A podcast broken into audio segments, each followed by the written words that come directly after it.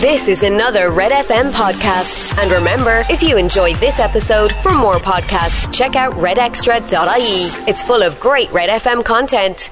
Across the water in the UK, the Times UK is reporting that Friday could break 35.6 degrees, and already they're starting to complain and will be complaining on Friday in the UK, or at least parts of it, that it's just too hot. They'll be grumbling.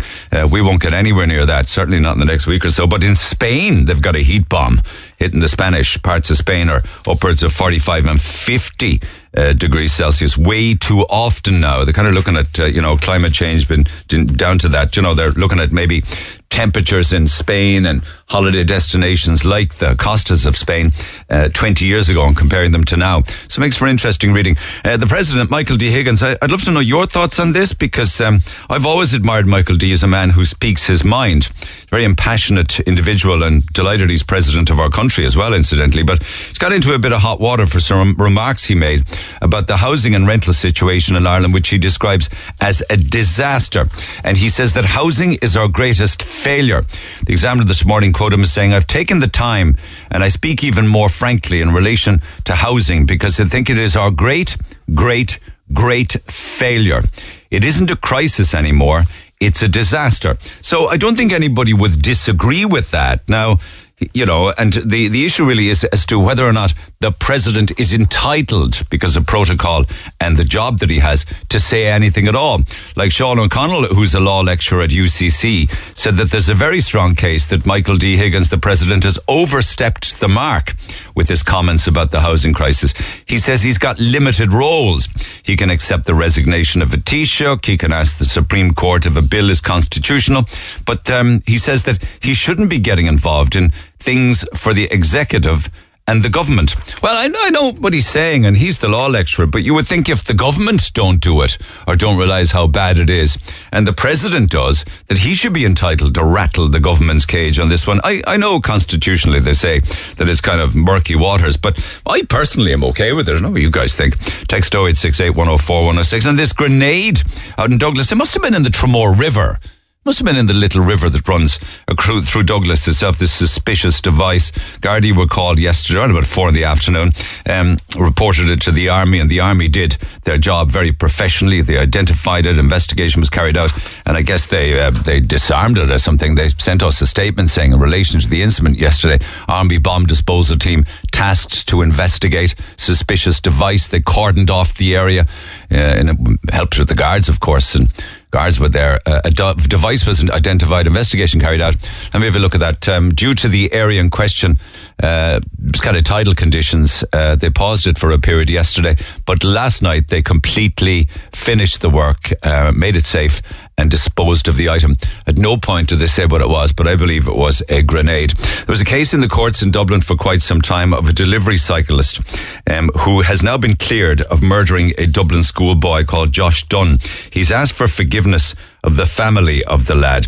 He was found not guilty by way of self-defense yesterday. Now, he had spent quite some time, apparently, um, already, um, uh, a man acquitted on all charges. Um, he spent some time in jail anyway, uh, quite some time. He denied the murder of the lad. He said, I'm sorry. I said, been saying sorry ever since the beginning, and I've been asking for forgiveness, and hopefully one day his mother will forgive me. But the jury took little less than eight hours to find him not guilty on all counts after the trial. He was found to have acted in self-defense, and he had said that uh, he was being attacked by a gang after he and other Deliveroo cyclists uh, tried to prevent another man's bike from being stolen. Uh, and he explained that he took out a knife, which he said he kept on his person for cutting fruit, and he stabbed three people, including this lad Josh, uh, who died. And he believed. Um, uh, that it was in self-defense. The jury agreed. It's a very interesting case because uh, the lad's mother has said that she will continue to fight for her son. Uh, in in other paper stories this morning, of course, um, we've got loads for you with regards to prices, and they're not coming down. The Mail this morning says that uh, if you already got a cheap flight overseas this summer, you probably won't be getting any more of them across the summer or the autumn because they also are going upwards. It's the end of cheap flights, according to the Mail today. And meanwhile, Leo Varadkar is pushing for the living wage, wage to be increased. They want to replace the uh, living wage actually and phase in a new system by 2026. Um, so the new living wage, whatever it would be termed, would have a minimum wage of 217. Uh, and that would result in a worker bringing home around 25,000 euro. You got to ask yourself the question, even at that, is that enough? The answer clearly is not. There's a lot of talk, of course, with regards to um, uh, Joe Duffy's Liveline show in the papers today, the controversial anti-trans episodes of Liveline that apparently ran on uh, for a few days, and it's led now to Dublin Pride ending their RTE partnership. They say that it's due to the uh, uh, the very harmful anti-trans liveline debate, where the people of Ireland got an opportunity, or at least some sections of them got an opportunity to um, uh, voice their opinions and their thoughts on the world that we live in now, where we try and be kind and inclusive to everybody. They claim, though, the trans community and the LGBTQ, that it's hate speech. So that's quite interesting. I may well come back to that uh, a little later on this morning.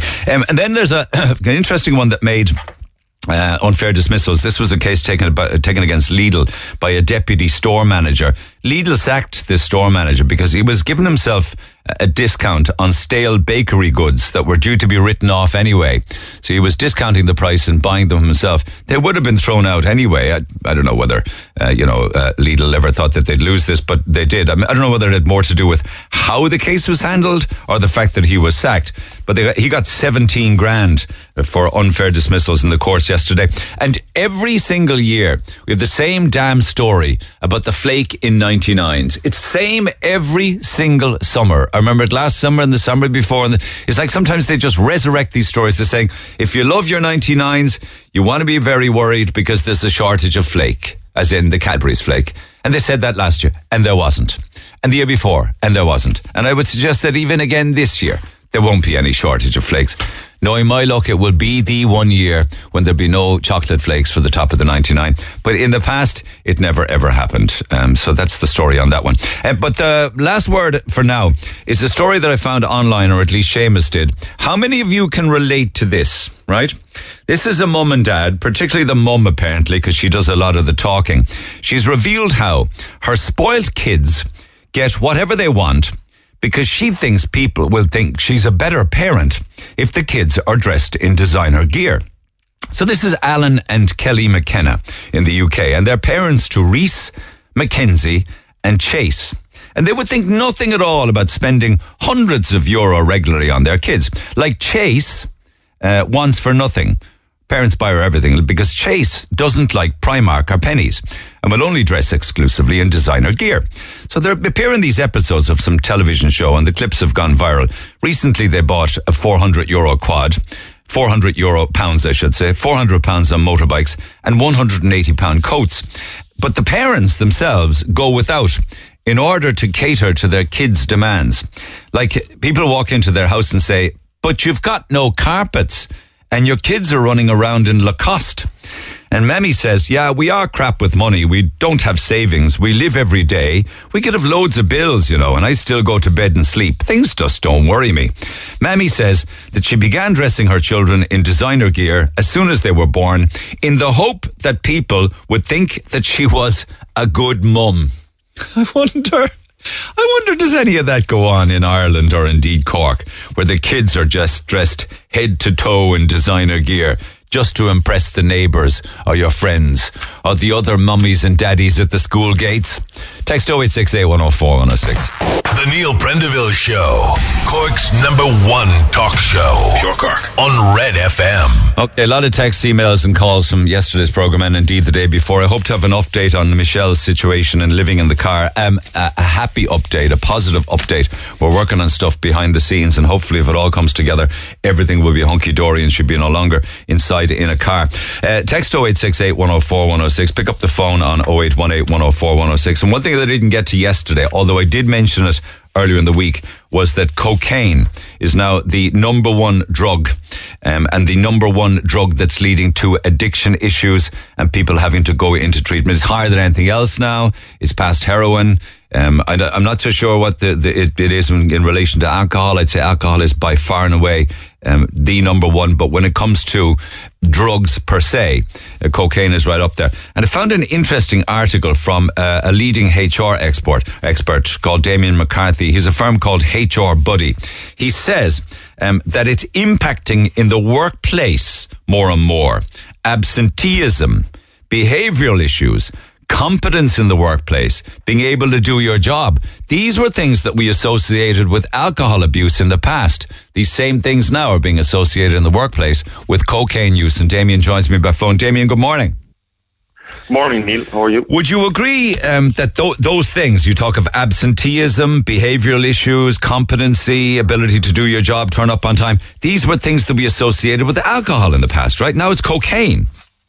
Yeah, that, that, that's right, Neil. I think in the past um, there may have been cultures inside in workplaces whereby on a Monday morning you were told to keep your head down and maybe stay out of the way because you'd had one or two points too many on, on, on Sunday evening.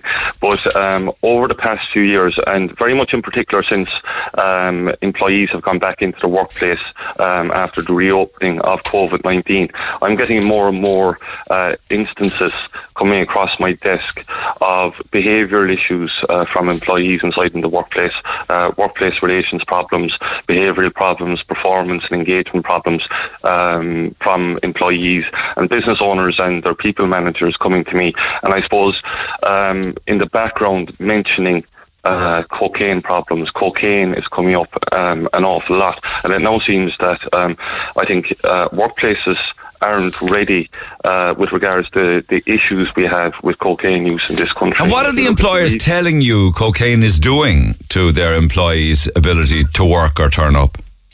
Well, very, uh, very much so. Unfortunately, Neil, um, this is impacting, I suppose, uh, every different type of individual and every type of workplace.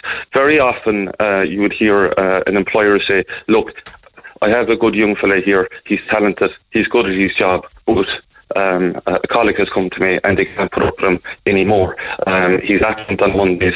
He's coming in on Tuesdays. He's not engaged. Um, he may snap at them at any time.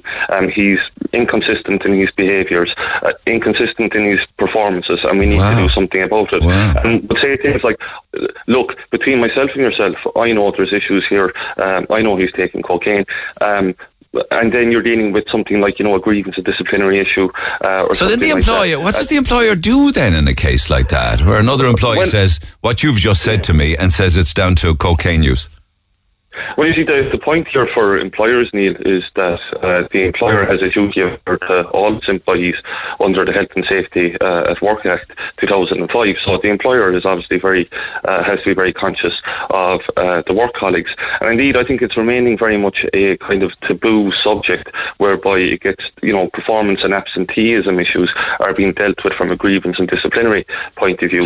But how would an employer start it? Is, is it a disciplinary issue, or would the employer the boss, he or she, sit down with that employee and confront him or her, or what? Yes, well, um, I think workplaces Neil, aren't set up for the current issues that we that we are going to have on into the future. If you listen to what I suppose the experts in addiction services say, they're saying things uh, like, you know, the horse is bolted. You know, this is an issue now and we need to be able to deal with it proactively. So to deal with it proactively, first of all, the workplace has to have policies in place and set a culture and standards uh, amongst its workforce and educate its workforce with regards to uh, drugs and substance abuse. I think another key point that has been made by uh, addiction experts is dissuasion, and I don't think we have enough dissuasion inside in workplaces. Um, and even, even if you're to look at it from an employment law point of view, um, employers can't carry out things like mandatory drug testing, and I really do think that the government could actually help employers. Who does? Who does that? Who does mandatory drug testing? Like, do they do it in other countries? I know they possibly um, could do it in uh, maybe do Gardaí do it? Maybe Army? Do they do it in health well, settings? Sort of, well, even even certain employers in this country would do it, but they can only do it if the employee agrees to it. So it has to be agreed to inside the contract of employment. So it's a bit like um, the antigen testing that took place during COVID nineteen. Um, a workplace could have antigen testing, but if the employee didn't want to partake in it or agree to it, there's nothing that the employer could do. But I suppose my point is, Neil, that if there was an employment law change there whereby workplaces could uh, mandatory drug test their employees, there would be a, a deterrent there for it, people, um, I suppose, not to abuse. Is it that bad? yeah, it's actually that bad. I, I think I well look. I can only go by what's coming across my desk, Neil, and I think um, very much what it seems to be is that it's now a lifestyle choice, Yeah. readily available, Yeah. but it's having its impact in everyday life. And what does it And impact on somebody who's driving machinery or driving cars for a living or works for a company driving a truck or is a medic or working in a hospital setting? Is that impacting the- on their on their their decision making? Well, absolutely it is, but uh, again, it's all it's almost uh, silent. So, um, but it's obviously something that the employer needs to consider from a health and safety point of view. Then, whereby um, if an employee is driving a vehicle or operating machinery, and there has been instances of uh, uh, people being, you know, taken off site uh, for the day because of uh, certain behavioural issues where they were operating machinery that we've had to deal with. Yeah, well, we've heard that in the past. That was usually int- intoxication from alcohol, right? Yes, in, in the past, but uh, we're now dealing with something different. And if you look at the, the research that came out uh, last week from the Health uh, Research Board, it showed, as you mentioned, a rise in uh, cocaine use. And It's also, trebled. I suppose, yeah, has trebled, and we're, we're we're second in Europe, just behind the UK, with regards to, to cocaine use. Um, and we're also seeing um, an, aw- an awful lot of experimentation amongst young people, like- and people yeah. are are taking these substances at a younger age, which means that workplaces need to be set up in the future uh, to be able to deal with these issues and educate um, their workforce. Like you it. said that an employee that you dealt with recently, um, uh, uh, sorry, an employer was approached by an, um, an employee uh, for a loan because Yeah. he was short of money to feed his cocaine habit. He asked his boss or her boss, is it? That's that's right. Yeah, yeah. So in one instance, and I, I dealt with other instances of employees approaching their employer uh, for loans, which um, wasn't uh, directly, I suppose, uh, related uh, to drugs or substance abuse, but most certainly there would have been um, perhaps an indication um, that it, that may have been the reason. Now we're, we're also in a cost of living crisis, so some people are obviously No, but in the case that you outlined, he openly or she openly admitted it was to feed a cocaine habit, his cocaine habit. Yeah, absolutely. Yeah. So um, an employee came to uh, his employer and asked the employer for a loan, and and openly admitted it. Now there was su- supports uh, provided for that uh, employee, and uh, hopefully that's going to have uh, a good ending. But um, that's the extent of the problem that you're dealing with. But th- there has also been other instances of employees asking their employers for loans, and I suppose in an awful lot of businesses, employers are working with their employees on a daily basis. Most of the, uh, I suppose, employments in this country are inside of businesses, the types of businesses that we will be dealing with, where you know there may only be teams of ten and twenty and thirty and forty people. So the employer and the employee have an everyday relationship. Um, so the employer is very aware of uh, you know their people's behaviours and have uh, in many instances good relationships with them. So um, you know I suppose Yeah. they have their finger on their pulse as regards to what's happening in with regards to their lifestyles and so on. Yeah, but uh, yeah, well, I suppose they could be snooping on their Facebook, couldn't they? Be looking at their social media and give them a good indication of how they're behaving socially. Is that acceptable?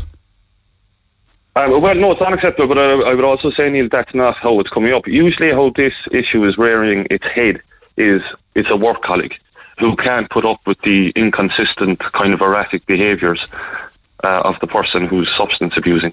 That's normally how it's coming up, and that puts the, the employer in a position then where they have to obviously look after the health and safety uh, of, of the work colleague. Um, it may become a grievance and disciplinary issue, but my, I suppose the point I would make is we look. The horse is bolted. There is a problem in our society with regards to cocaine use um, being now a, a lifestyle choice and it's so readily available that we have to admit that it is going to impact on everyday life. It is going to impact on workplaces. And we need joined up thinking from the government and from workplaces uh, to, to help everyone, employers and the individuals themselves. Yeah. We have to go back to the root cause and go back to the individual themselves because this is happening across every demographic. And the, the research, yeah, well, you talk about every demographic. The research showed that was out recently the trebling of cocaine use. When you look at the average age of someone who comes into trouble with it and develops problems because of cocaine, it's 32 years old, apparently. Yes, yeah, yeah. It- it- and I think it has stayed silent for uh, too long. Um, it's kind of a taboo subject, um, and whereby uh, there are issues that come across my desk, it's been mentioned in the background. You know, cocaine has been mentioned in the background but not being dealt with upfront. And it's very, very important for employers, Neil, to have a policy in place and communicate and educate all their employees with regards to uh, drugs and alcohol abuse in the workplace. I suppose and set out those standards. But I will go back to that point that the experts make about this dissuasion and a deterrent. And I don't think there's enough of a deterrent uh, in society and in workplaces to stop, you know, because in most circumstances you will always hear, you know, perfectly, perfectly good uh, worker, perfectly good young fella. But I know what's going on here. He's he's taking cocaine. Yeah, or He's she, for that matter, right? days, uh, he or she, whatever the case may be. Yeah. Um, and, uh, and and and these But you're like, if it's not uh, turning up and you get all of the warnings and uh, you go through the disciplinary, they need to be managed out of the business, don't they? They need to be let go, no? Well, look, that's um, how it's dealt with, perhaps um, in on an individual basis from the HR point of view. Okay, that's fine. But the unfortunate thing here, uh, Neil, is what I'm saying is this is happening across all ages, across all demographics. It's perfectly good people from good families going in, destroying their careers, destroying their working relationships, and that's hugely unfortunate. And what I would like to see is more joined up thinking with regards to how workplaces can deal with this, and in particular with regards to drug testing in workplaces. Because if we can put in that deterrent, we may be able to shift uh, the research in future years. But one of the deterrents, just finally, that you're suggesting as a way to go forward is that employees who notice someone in the workplace clearly intoxicated, be that alcohol, be that uh, cocaine, I suppose, be that cannabis, that they should report the behavior to a superior. It's almost like a whistleblower shopping on your colleagues, blowing the I whistle. suppose- yeah, yeah, it, it, it is whistleblowing. Um, I suppose again, if you look at the legislation, uh, the, the the Health and Safety, Safety and Welfare Act, um, employees have a responsibility and a duty of care under employment law as well. So it is the uh, the fellow work colleagues; they have a duty of care under employment. but they get dragged well into an report. investigation then, wouldn't they? Well, well, they they may be part of it, and it, it, it's very very tricky to deal uh, with this, Neil. But it is what workplaces are dealing with, um, which is why there needs to be more joined up thinking. There needs to be more training and education inside in workplaces of the workforce, and also just to mention, there needs to be supports because um, I suppose if you are dealing with an employee uh, who may have an issue with regards to drug uh, abuse, to have an employee assistance program programs in place Okay. and supports in place can bring about good results. And Yeah. I've dealt with that in the past where there have been issues with regards to addiction in the workplace, and uh, we have got great results with regards to providing supports for employees. Okay, just to leave you on this text because uh, it has more to do, I suppose, with people working in construction and possibly more to do with cannabis than it has uh, cocaine. I walk my dog every morning around about half past five, and I always pass a bunch of lads waiting for a lift. They're all builders. I'm clearly, ne- I'm nearly stoned passing them because they're clearly smoking the joints. Um, and I'm almost smoking it, passing them, says Pat. And then they, they're smoking cannabis joints and then going working on a building site. Have you heard of that? Yeah, I, I'm I'm not shocked, Neil. Uh, to be honest with you, and and um, the research the research that was released last week uh, may have been shocking, but um, I wasn't shocked by it. I, I think an awful lot of people were not shocked by it. Um, this is silent out it in the background, and what we need to do is uh, come out and be proactive and positive about this in society and uh, with regard to what I do every day uh, inside in workplaces and have proactive approaches to help So companies and bosses Um, come I- to you and say, "We've got a cocaine problem in the workplace. How can we fix it?" That's what they're saying to you. Yes, and it's a very tricky situation Okay. uh, to deal with because it's the root cause of the problem. Okay. Um, okay. But very often isn't being dealt with up front. Okay, good to chat about it, Damien. Thanks so much for taking the call. Have a good day today. It's Damien McCarthy, founder of HR Buddy, and you can find him online. Your thoughts are welcome. Text 0868 104 106. Back after the break. Get it off your chest. Call Neil Prendeville now on 0818 104 106. Red FM. Yesterday, we had some great research for you on car rental prices. We also had a comparison between our cost of petrol and our cost of diesel in Ireland and to Canaries. And I can tell you, it was a heck of a lot cheaper in the Canaries. Got some more interesting research done by Michael Bergen, who actually did a comparison with Ireland and Malta. And this will shock you just as much. Michael, good morning. Good morning, Neil. How are you doing? I'm good, my man. So we know that the price of diesel is getting totally out of hand and petrol even worse. So in and around now, say this is Douglas, right? 220 for unleaded and 206 for diesel. Um, I know it's a joke. Okay, so we'll accept that as 220 and 206, right? Yeah. What did you find, say, for instance, in Malta? And that's another island, incidentally. 100%. Unleaded, uh, 1.34. Uh, diesel, 121 and uh, they have another rate then for the liquid petroleum gas at 0.67 cents. God, that's cheap, isn't it, for people? Now, the gas? funny thing is, uh, doing a little bit further research, the tax per litre in Malta is 74 cents. The tax on it is 74 cent? Yeah. That's huge. Tax, yeah, but wait till you hear. The tax on in Ireland is 85 cents mm, per litre. Mm. 85 cent per liter or what but what what is it what is the tax per per euro it's about it's about 48 cent yeah. in the euro here 40, 40, 40 between 49 and 52 it depends there seems to be various fluctuations in Ireland for some reason. Okay, so what we know so is that there's about 50% tax on Ireland on each euro of fuel. What is the tax in Malta per euro of fuel? Uh, around about 48, 49%. So they, how do they still manage to have it so cheap? This is it. Where, where is, why is the difference? Where is Malta buying the uh, oil, and where is Ireland buying the oil? Now, there's been suggestions that uh, Malta done a bulk uh, deal, but across Europe, every oil company has to bulk buy because they have to have under the NORA regulations.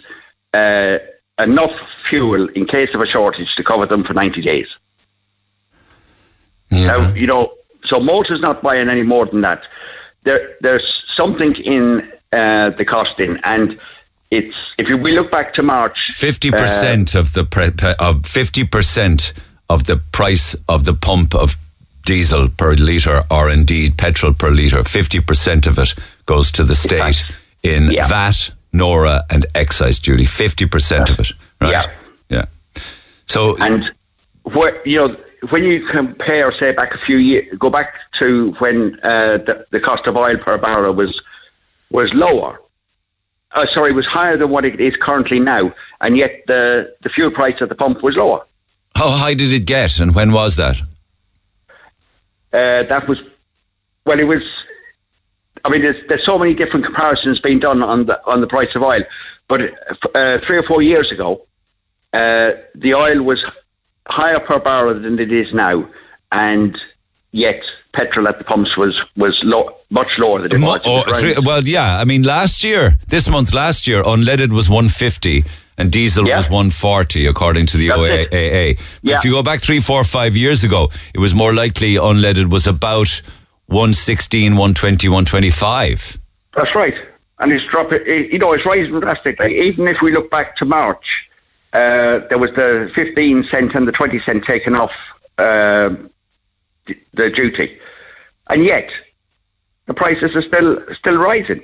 And why is it not right? You know, there has to be something wrong with uh, what the petrol stations are actually charging. Okay. Yeah, and yeah. June, know, June 2008, for instance, right? Which yeah. I know now is 14 years ago. Uh, mm-hmm. 117. Yeah. Um, I don't know what the cost of a barrel of fuel was back in 2008. I can find out. Uh, but I'm quite sure that it was close enough to 60, 70, maybe 80 dollars a barrel. But anyway, yeah. back, back to, back to Malta. Why is it that an island that has no fossil fuels we're an island as well, so a lot of similarities. Can charge one thirty four, and we're charging two twenty. Why are we being scalped? Of course we are. There's no doubt about it. And again, uh, by if who? you look at by the government, by the the, the oil uh, importers into Ireland, there has to be pricing sets. I don't, you know, there's no other way of looking at it because, you know, they're blaming Ukraine at the moment or the price of oil.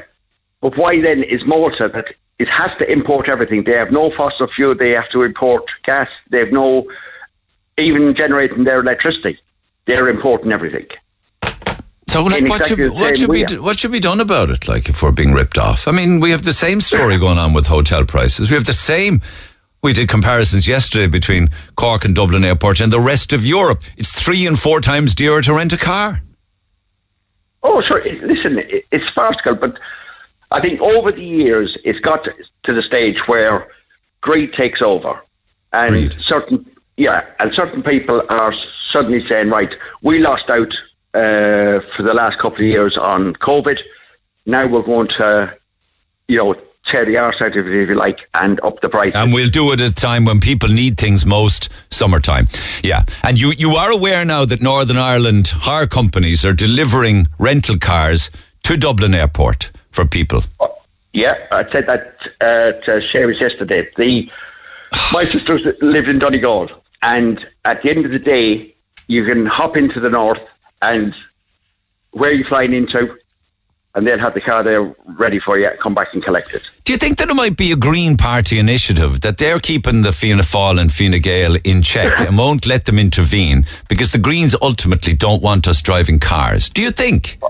One hundred percent, and I- and I'll give you a point on that now that you've mentioned it. Eamon Ryan, uh, after uh, Richard Donahue had made the statement in the TD. Dáil, Yeah. all right. Um, there was there was no, nothing, not a murmur out of the Green Party for days, and then all of a sudden, um, I put up a, a post uh, related to uh, what Eamon Ryan had said and the hypocritical side of it, and I tagged him in it. All right, through his Facebook page. I get a, an email from, not an email, a post back from uh, Eamon Ryan with this written, this story is untrue, and then a link to his own page. And on the page, he said that what uh, Richard O'Donoghue TD had said in the Dáil was untrue, that he'd actually borrowed the bicycle from a friend of his, a Green Party friend. But wait, so I put underneath the post, I agree 100% the story that you have linked, i.e., his story, is totally untrue. What was he saying Because- about Eamon Ryan on the bicycle? That's aiming that the, a state car had brought the bicycle down while he travelled on the train. And is that true or not? Part, see, part and parcel of it is because what's come seems to have come out now is that uh, Eamon Ryan went uh, travelled down by his own electric car to Limerick. Now, people were asking the question, you know, was it's very hypocritical of him to be telling people to use uh, public transport uh, to use the train.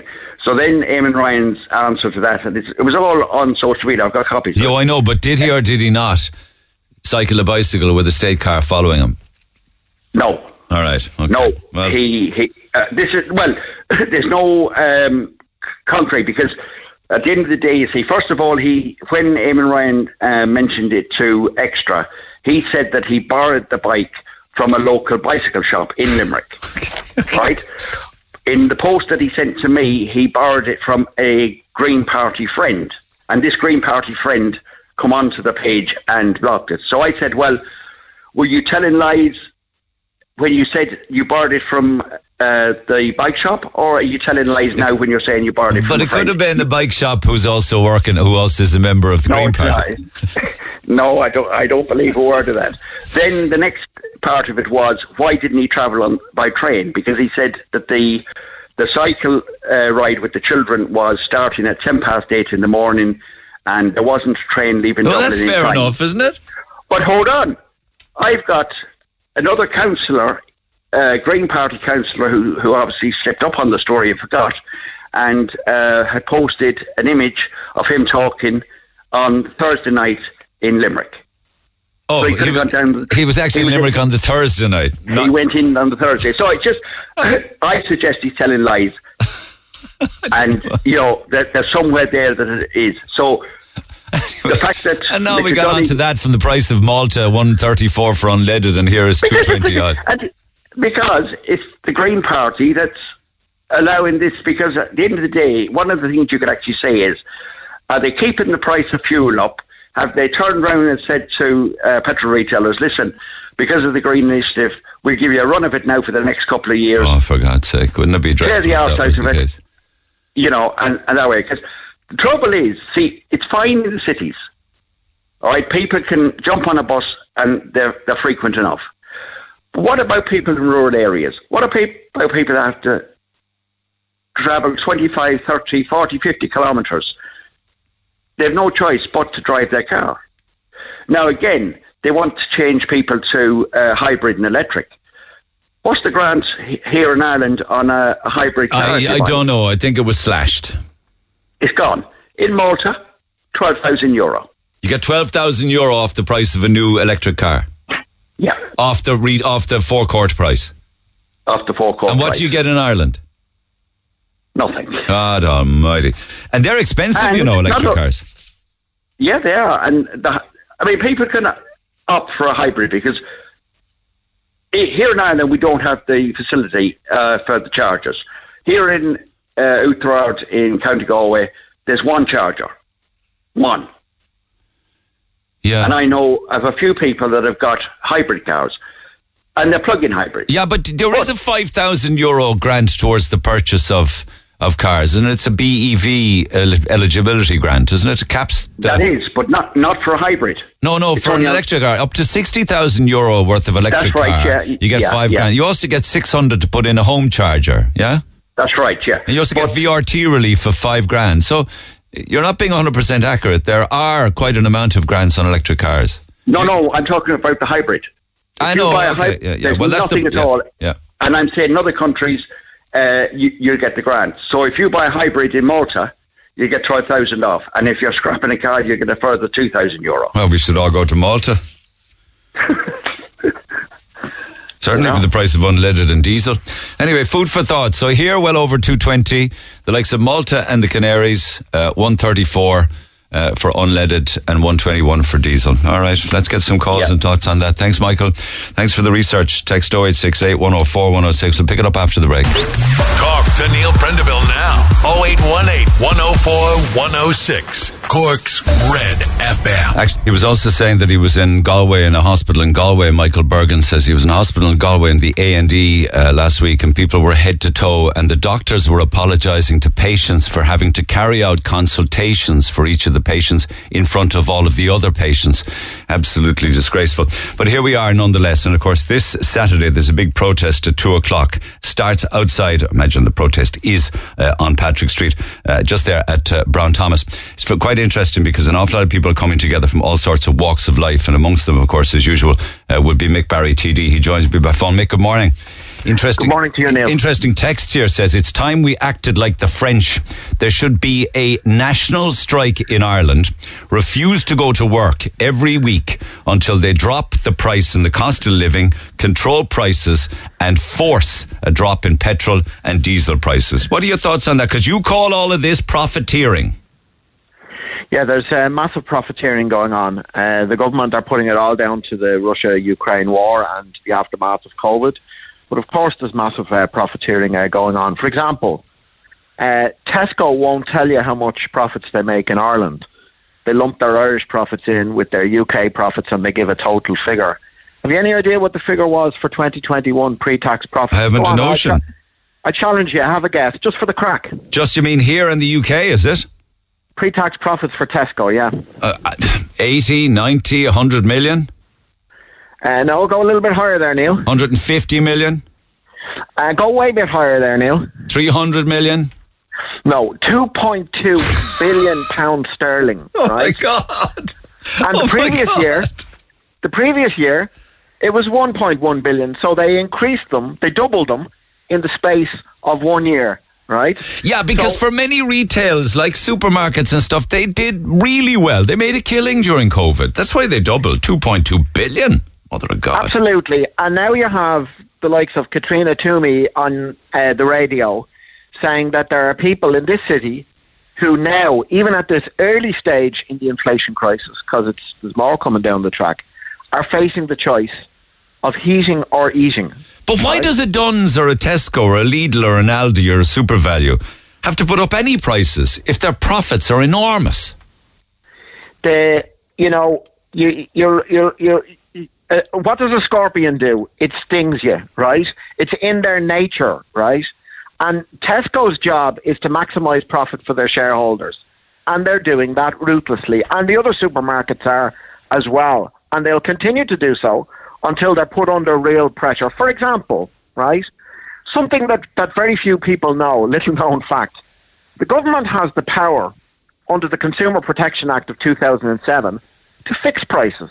On what though? What prices could they fix? If they could do it and had the will to do it, what?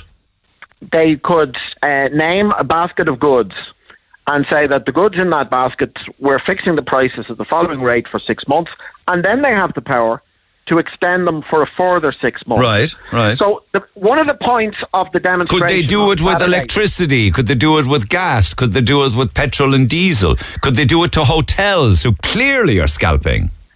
They, they could do it with all of the above, and they could do it quite easily, by the way, with electricity, because the ESB made 700 million euro plus profit last year, and that is a state owned company. So they could freeze the prices there, and the company would probably still make a profit. There's four main points being put across on this demonstration on Saturday. Good God. And one of the one of the four points is there should be zero profiteering, zero profiteering, and there needs to be uh, price control and a clampdown on that type of thing. What about a national strike, though? Is uh, is is that something that's been considered, or some kind of protest? Which I mean, it's all very well to stand around and protest on Patrick Street, but who listen? Your texter has the right idea. Uh, the French are very good at doing this kind of thing, and we need to learn from them. One of the messages that'll be going out on Saturday is that any group of renters who are resisting uh, rent increases, people need to get behind them. Another message would be that any group of workers who goes on strike for a wage increase to defend their, their wage packet, people need to get behind them. And a third message is that the trade union leaders in this country are not doing their job. We need to light a fire underneath them and we need to put them under massive pressure to do exactly that kind of thing. And you know, when you talk about the ability to control those prices, you mentioned the supermarkets or petrol or home heating. Could they do it as well? Could they? Could they actually control rent or the price that a new house could be sold? Yes, legislation uh, can be introduced uh, which would fix the price of uh, rent. In fact, many campaigners have been calling for months and years for rent rates to be frozen. I think at this stage, freezing the rent doesn't go far enough.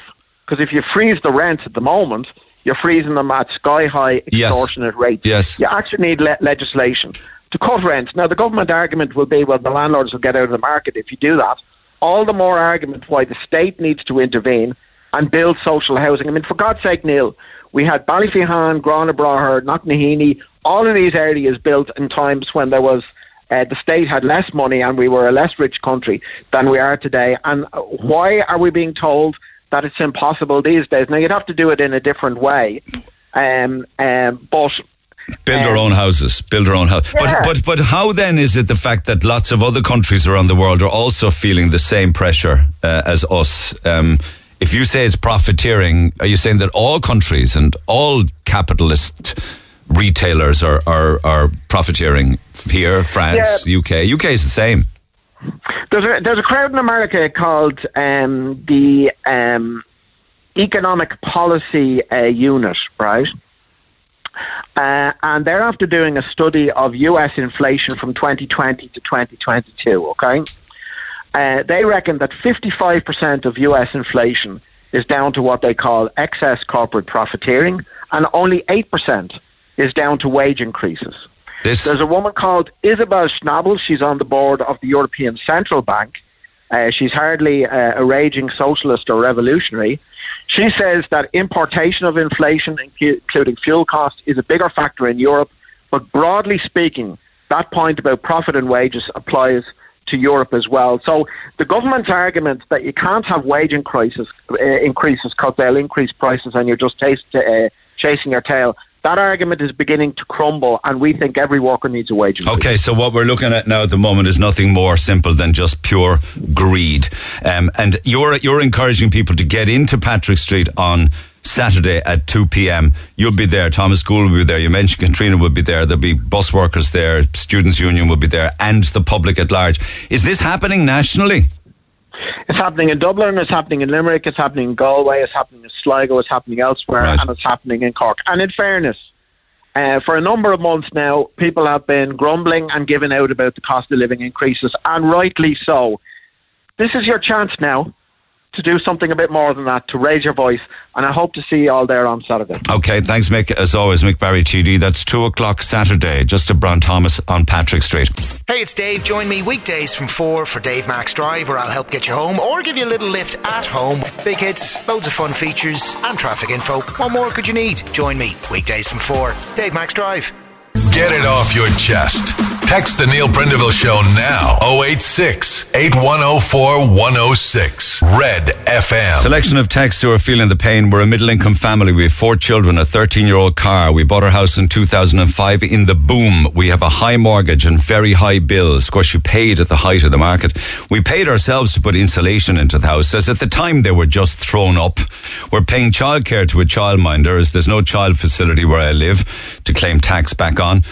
We've no help whatsoever from the state. Sometimes at the end of the month, we might have nothing just waiting for the next paycheck to come in. We're lucky that we have a house that we own and we can pay the mortgage every month, but little more besides. Another one then, one of the alleged reasons put forward for an increase in, say, food prices is packaging costs. Remember that. Given the fact that most packaging ends up in the bin, I wouldn't care if my groceries came in foil or brown paper bags. There are those who have the BT or Harrods syndrome when stepping out in public with bags and packaging and brands. If you really think about it, it's a nonsense. Additionally, people, if, if, additionally, if people like their packaging and showboat their bags, they're walking, talking, unpaid advertisers for whatever they're displaying in public, says Pat. Yeah, and that's probably as much to say about the woman who, you know, has nothing herself but puts her kids out in designer gear. Um, listening to people then with or without places to live, listening to your program and the woman breaking my heart because I was in her situation two years ago. I myself are a single mother working part time. I spoke with you before about rents. I get HAP, which is 30 euro a week, 120 a month. I top up the rent myself to the landlord of 450 euro. I had my inspection recently. There's a hole in the wall in the kitchen. It gets really cold in the wintertime, so my heating needs to be on all of the time. Yes, I am grateful to have a roof over my head and my small son head because his own dad isn't great, but I can tell you it's beyond hard. And others then have been criticizing a comment uh, was talking yesterday where people were saying that some individuals take advantage uh, of charities when they don't need it at all. I agree 100%. Vincent de Paul are giving it to those who don't need it and not to people who do. My daughter's caravan home was burnt to the ground a few years ago with all they owned in it. And they had to nearly beg St. Vincent de Paul for help, and they were given a 100 euro food voucher and no more. I stopped supporting Vincent de Paul after that. Morning, back about 11 years ago, I worked in Dunnes North Main Street for about a year. The same people were coming in the whole time with St. Vincent de Paul Dunnes vouchers. They were stamped food and clothes only. They would buy the clothes and then return them, and Dunnes would give them back a refund on a gift card, which they then used to buy alcohol. This was happening time and time again. Since then, I never donate anything to St. Vincent de Paul. Couple of texts to 086 8104 106, and there are many more. We'll plough through them. Also, quite a amount of response to Michelle on a situation living on and off for the last two years in her car. Would you believe it? But back to the phone lines for now. James, good morning. Good morning, lad. How are you? I'm well, and Michael is standing by. Uh, you wanted to talk about? Uh, I was talking about the new buses. Um, we will get maybe about ninety of them now. I don't have the article in front of me, but with an option to buy eight hundred new double-decker electric buses. Yeah. yeah. Well, my question would be, what happens the other 800 currently being used buses? Some of them as new as 221.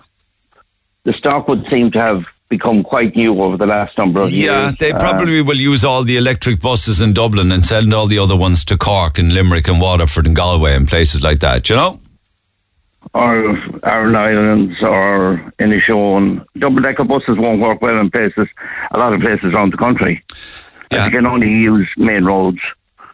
So we know Uh, that nearly excessive. 81 million, the deal has been done already to get 81 million euro worth with an option to buy Yeah. up to 800 of them at a time when people really are making a choice between food and fuel. Well, like I mean, there, I believe there are other buses, uh, standard uh, fuel buses on order on back order as well, because they were asked when they gave the decrease in the charges and fares. Uh, how would they cope if there was extra traffic? And they said there was buses on order. No, I know. coming in like, in but- December. Yeah, but what my, my impression of everything over the years is that the left hand doesn't know what the right hand is doing, and all government No. departments work independent of everybody else. So there's no joined up thinking, James. You know. Well, like I mean, there's a scattergun approach from the Minister for Transport for a start. I mean, he just ma- seems to make decisions, and they're vetoed. I mean, you look at the roads; the footpaths now have become wider than the roads. The cycle lanes have turned two lanes into one lane. And, the state of our for roads. the environment. Have you seen the condition of our roads? Well, were, I was coming through Bandon last night about half one, and they were getting the roads ready for tarring, and I the road now looks narrower than the footpath. And the mm-hmm. road is like pothole to pothole to pothole. Trenches There are footpaths in everywhere, there for the badly filled months. trenches from whatever the hell they were doing. It's unbelievable. Like, is there is there not like I mean a, a, sort of a, a, are we not the caretakers or the shareholders in this venture? Is there not a duty of care to the shareholders to spend the money properly? Like that doesn't seem like proper spending. Uh, seems up to like 800 electric double decker buses. Yeah, well, like I mean, th- th- where's the infrastructure? How does it work? Break it down. There's currently a thousand. Oh, Eamon Ryan over- wants double decker electric buses, and he'll get them. Yeah, but like I mean, uh, can he just go out and make a decision like that for that much money? Yet that poor girl was on yesterday morning, who can't, who's living in a car. Yeah. No, she's not alone. There are thousands. There are thirty-three thousand in in in uh, accommodation at the moment. Thirty-three thousand people. We're paying for that. 33,000 somebody- people. What? Are you, are you talking about refugees? Between between refugees and Ukrainian, I believe was the figure quoted. 33,000. yesterday. Okay. Yeah, 'cause these would be Ukrainian refugees and direct provision, 33,000. You're not adding on to the fact, the figure, the amount of Irish people that are in hostels, No, no, hotels, that, and that B&Bs. just said that that just said provisional. Now that uh, those agreements are coming to an end soon. They have no idea how they're going to um, accommodate those people. Well, So, like, I mean, why is there no joined up thinking at all? because the left hand and the right hand of the government departments have all their own individual budgets to spend as they want. But if somebody listened to your show in another country, there'd probably be a coup. Well, I mean, there are Like no- what you had on yesterday, what you had on yesterday, the various things, like the car rental. Like last Wednesday, I was going out to Valentia Island and I saw three cars there with three couples. And I just said to them, got talking to them, and they had two Mercedes E classes and an Audi A6. And I said, you, you really had to pay a lot of money for those? And they said, no, we had them booked two years. They're the same price. they were lucky they I- honoured the price. Well, they have to apparently, and that's why they're screwing everybody else apparently. Like I don't know what's happening here. It's it's it's like. But you look at man was on hotels, right? Hotel, hotels have a cheaper VAT rate than anyone else, nine percent, I think, right? And they were given Yeah. that as a special case. And what do they do then? They fill up an awful lot of the hotels with uh, Ukrainian refugees and what have you, and then the rooms that they have left, they charge sky high prices. Um, having been through with what they call the horrors of COVID, they're just using this as an opportunity to increase profits. Don't kid yourself. That's what they're doing. Well, it's, it's, it's reckless. Like I mean, there, there seems to be no control. Is it all designed towards the next election to see who gets the votes, who gets the popular opinion? But you must know, you're not naive enough not to know, that every politician and every political car- party in the state is only interested in one thing getting re elected. That's all. Next election, yeah, Yeah. next election. But like I mean, we do elect them again. That's well, we're the fools. Like, we're the lemmings for that. Like, that's Like the man, what did the man say yesterday? Look in the mirror, see a fool. That's it, exactly. Okay. Thanks, James. he right? Appreciate it. Much obliged. Michael, good morning. Good morning, Neil. Michael O'Connell, we've spoken in the past. You want to just pick up on these um, 800 electric double decker buses at a time when people are thinking, will they feed or will they fuel? I know. and again, um, I have to point out these 800 buses are being bought from a British company. You Why know, is that a problem? Why is that a problem for you? If they, if we, we don't make Well, double decker buses, do we? Eh, no, we don't, but at least we could buy them from our European partners rather than from our British partners. Maybe they That's make the a damn good bus, make. though. maybe they do, but you know, we are European. Uh, we are certainly our relationship with um, Great Britain is at an all-time low with this Northern Ireland protocol. So, is it a case then that because the UK are outside of the EU and therefore because they went through Brexit, that we can't, because we are in the EU, give them any contracts? Is it? Well, no, I'm not saying that. No, but I'm I just think we asking. should I mean, give. ca- like, can they still tender for contracts? Oh, they can, yes, but Oh. um, we should we should give our preference to our European partners. You know, we are more dependent on them than ever now. Okay, okay, okay. But what, But, but, um, but, but, but at the same yeah. time, it's still 800 double decker electric buses, and it is still Eamon Ryan who has ordered them. Oh yes, um, you know I'm a Eamon Ryan. Um, as far as I'm concerned, um, we are on a, on a path of disastrous proportions. You know, the ESRI has ranked Ireland as one of the worst energy insecure countries in Europe. And our three government parties signed off on the assessment of our energy security. Uh, Eamon Ryan was party to this. Yet, very recently, he's gone away on a totally different route. Yeah, no, he's, he says going electric will reduce our carbon footprint of our public transport fleet. Interestingly, uh, James a few seconds ago wonders what happened with, what will happen with the existing diesel fleet. What will they do with them? Yes, it is a very good point. But listen, the point is, will we have enough electricity? Um, we are at the moment 70% dependent on electricity coming from Moffat in Scotland. If anything happens to that pipeline, our lights will go out, our economy will come to a halt. You know, very recently, um, John Kelly said Ireland would be mad if it didn't go ahead with this liquefied um, natural gas terminal down in Shannon, creating up to 400 jobs. Where would that gas And come from? It would come from um, the United States being the primary supplier. Uh, these huge tankers that are going around Europe, uh, filling up vital storage facilities of gas. More than 50% of our gas comes from electricity. And we are totally dependent on the two pipelines from Scotland. But why, Not uh, totally, why, why are we taking 70%. Scottish electricity? Why, why can't, how can Because we have no other we have no other source because of Eamon Ryan. He's blocking Providence where there are hundreds of billions of cubic feet of gas in our territorial waters. He has deliberately misled the Dáil by saying that Ireland never has um, ability to produce our own fossil fuels. In fact, he has this idiotic ideology that is all very well to spend eight billion a year on fossil fuels as long as we don't produce fossil fuels ourselves. You see, if you've got Fianna Fáil and Fianna Gael being held by the throat by the Green Party, nothing's going to change till an election. Oh yeah, Yeah. You know, and no one can move because he'll bring the government down. Text from a business owner here says, Neil, you, you'd want to be thick to believe that we're not being screwed, man. I own a business and I'm going to close it down and register the business in Poland. I'll save up to 60,000 a year on tax and will still be able to work here in Ireland. I know it's not the right thing to do, but it's what I have to do to survive. The government does not deserve the working people of this country. It's an interesting, wasn't it? Closing down your business, kind of technically. I know, but it, it's frightening to think. It's frightening to think, you know, that in the global GDP per capita, Ireland ranks as the fourth of 186 So you countries. say. So you say. You're In the- exasperated and frustrated. Yeah. But you know, very recently, Eamon Ryan um, has convened um, a meeting with the National Coordination Centre to discuss the oil emergency crisis. He's on record as putting a limit to be placed on non-essential car travel.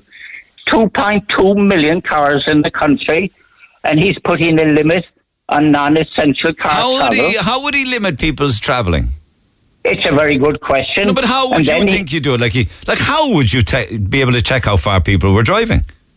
But you know, is he going to go as far as saying to the people um, at petrol pumps to question what they're using the fuel for?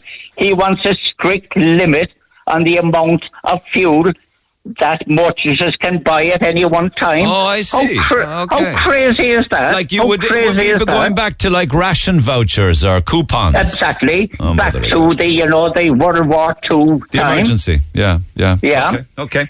Okay, thanks, Michael O'Connell. Appreciate it. Text 0868 104 106. Michael, good morning. Good morning. The bald barber himself. What's on your mind this morning? Well, I tell you something. Mick Barry is such a hypocrite. Why? When we reopened last year, I had to put my price of my haircuts from 14 euro up to 16 because the cost of plastic, the whole lot.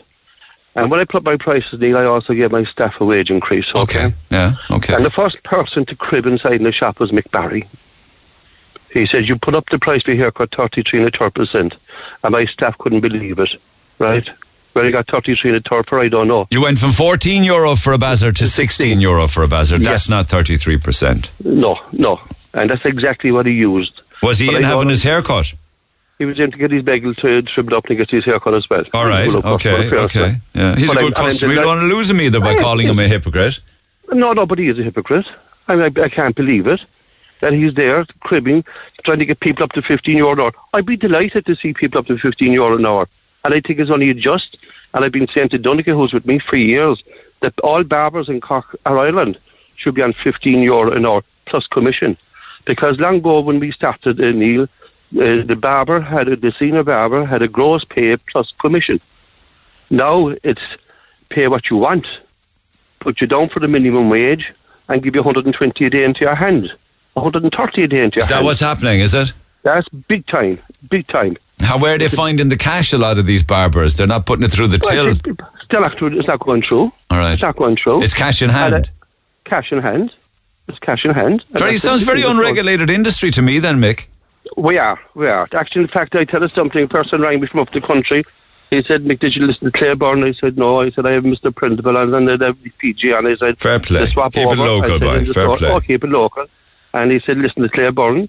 And the hairdressers and the beauticians were on yesterday in, in Dublin. And everyone were all cribbing about one thing.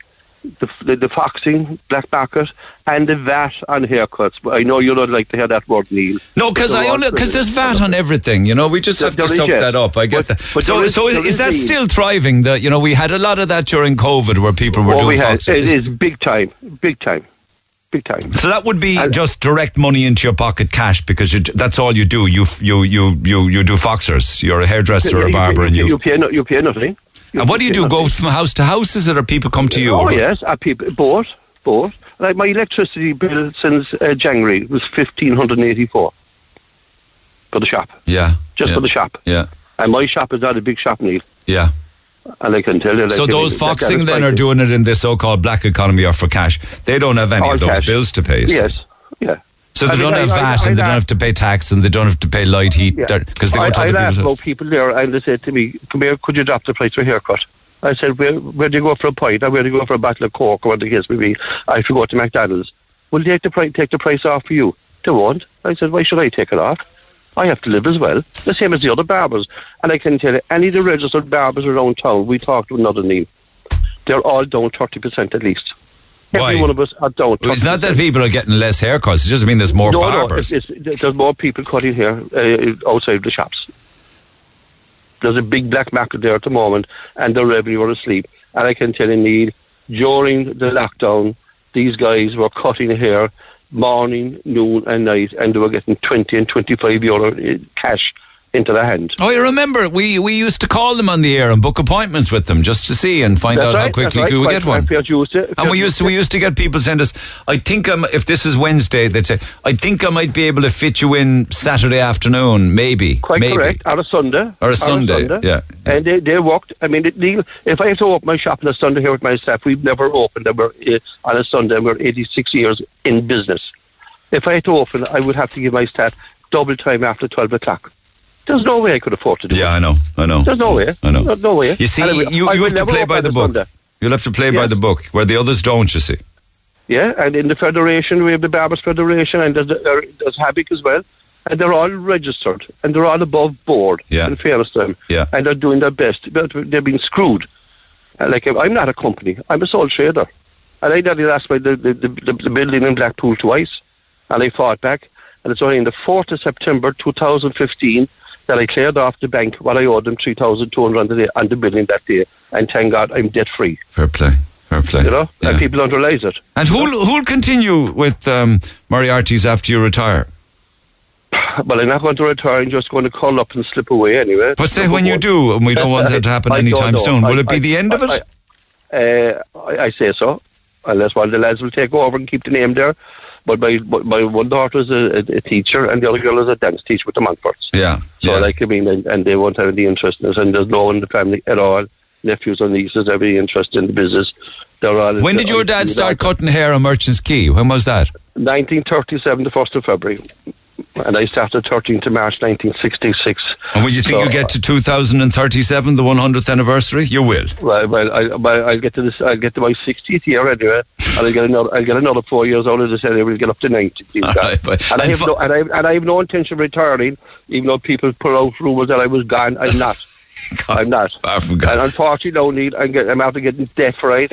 And inside in the shop, I'd have to turn the radio off to talk to people. All right, well, that's okay. I'll let you off that. But is Mick Barry still wel- welcome back for a bazzer? He He is, is? of course. He is, of course. I love talking to people. I love to have a, I love to have a discussion, and I hope Mick Barry rings me. I hope he's listening to me. Because Cheers, I- Mick. Well, It's okay. see, but see, Neil, it's very important to be able to talk to people and listen to people and have their views. And That's I what hope, I hope barbers it goes do. up to 15 euro. All right. bye. Cheers, my man, the Baldy Barber. Take care. Nice one. John, good morning. Morning. Just a couple of quick calls here ahead of the ad break. What's on your mind? Um, just that there was nobody talking. I was listening to your conversation with the Green Party there, and nobody's talking about the last election up in the north when they lost their two seats. They had two seats and they lost the two seats. Yeah. Okay. So that's a hundred percent failure, like isn't it? You know, Yeah. the exact same. The exact same Are, are you happening in the suggesting that that's what will happen? They'll be slaughtered in the next election. slaughtered, slaughtered? Yeah, exactly. Yeah. Watch and, see. Yeah, and, and without them, then, you know, with uh, rising sea levels and climate all over the world getting warmer, without the Greens in 30 or 40 years, we'll have an unlivable planet for our grandchildren. We'll miss them then.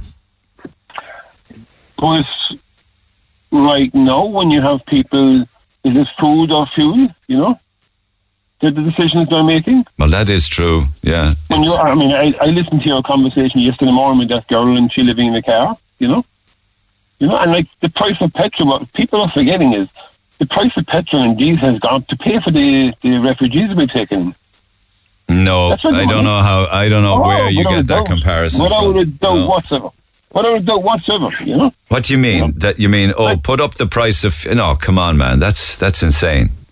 It's a way of bringing the money. If somebody was on Tuesday ago saying that the price of uh, petrol in Malta was one One thirty-four. Yeah, one thirty-four, and it's Same in the Canaries. Yeah, and it's two oh seven here. So you know, do the Two math. twenty here. Yeah, well, I paid two oh seven yesterday for it. P- what? Diesel or Um, petrol?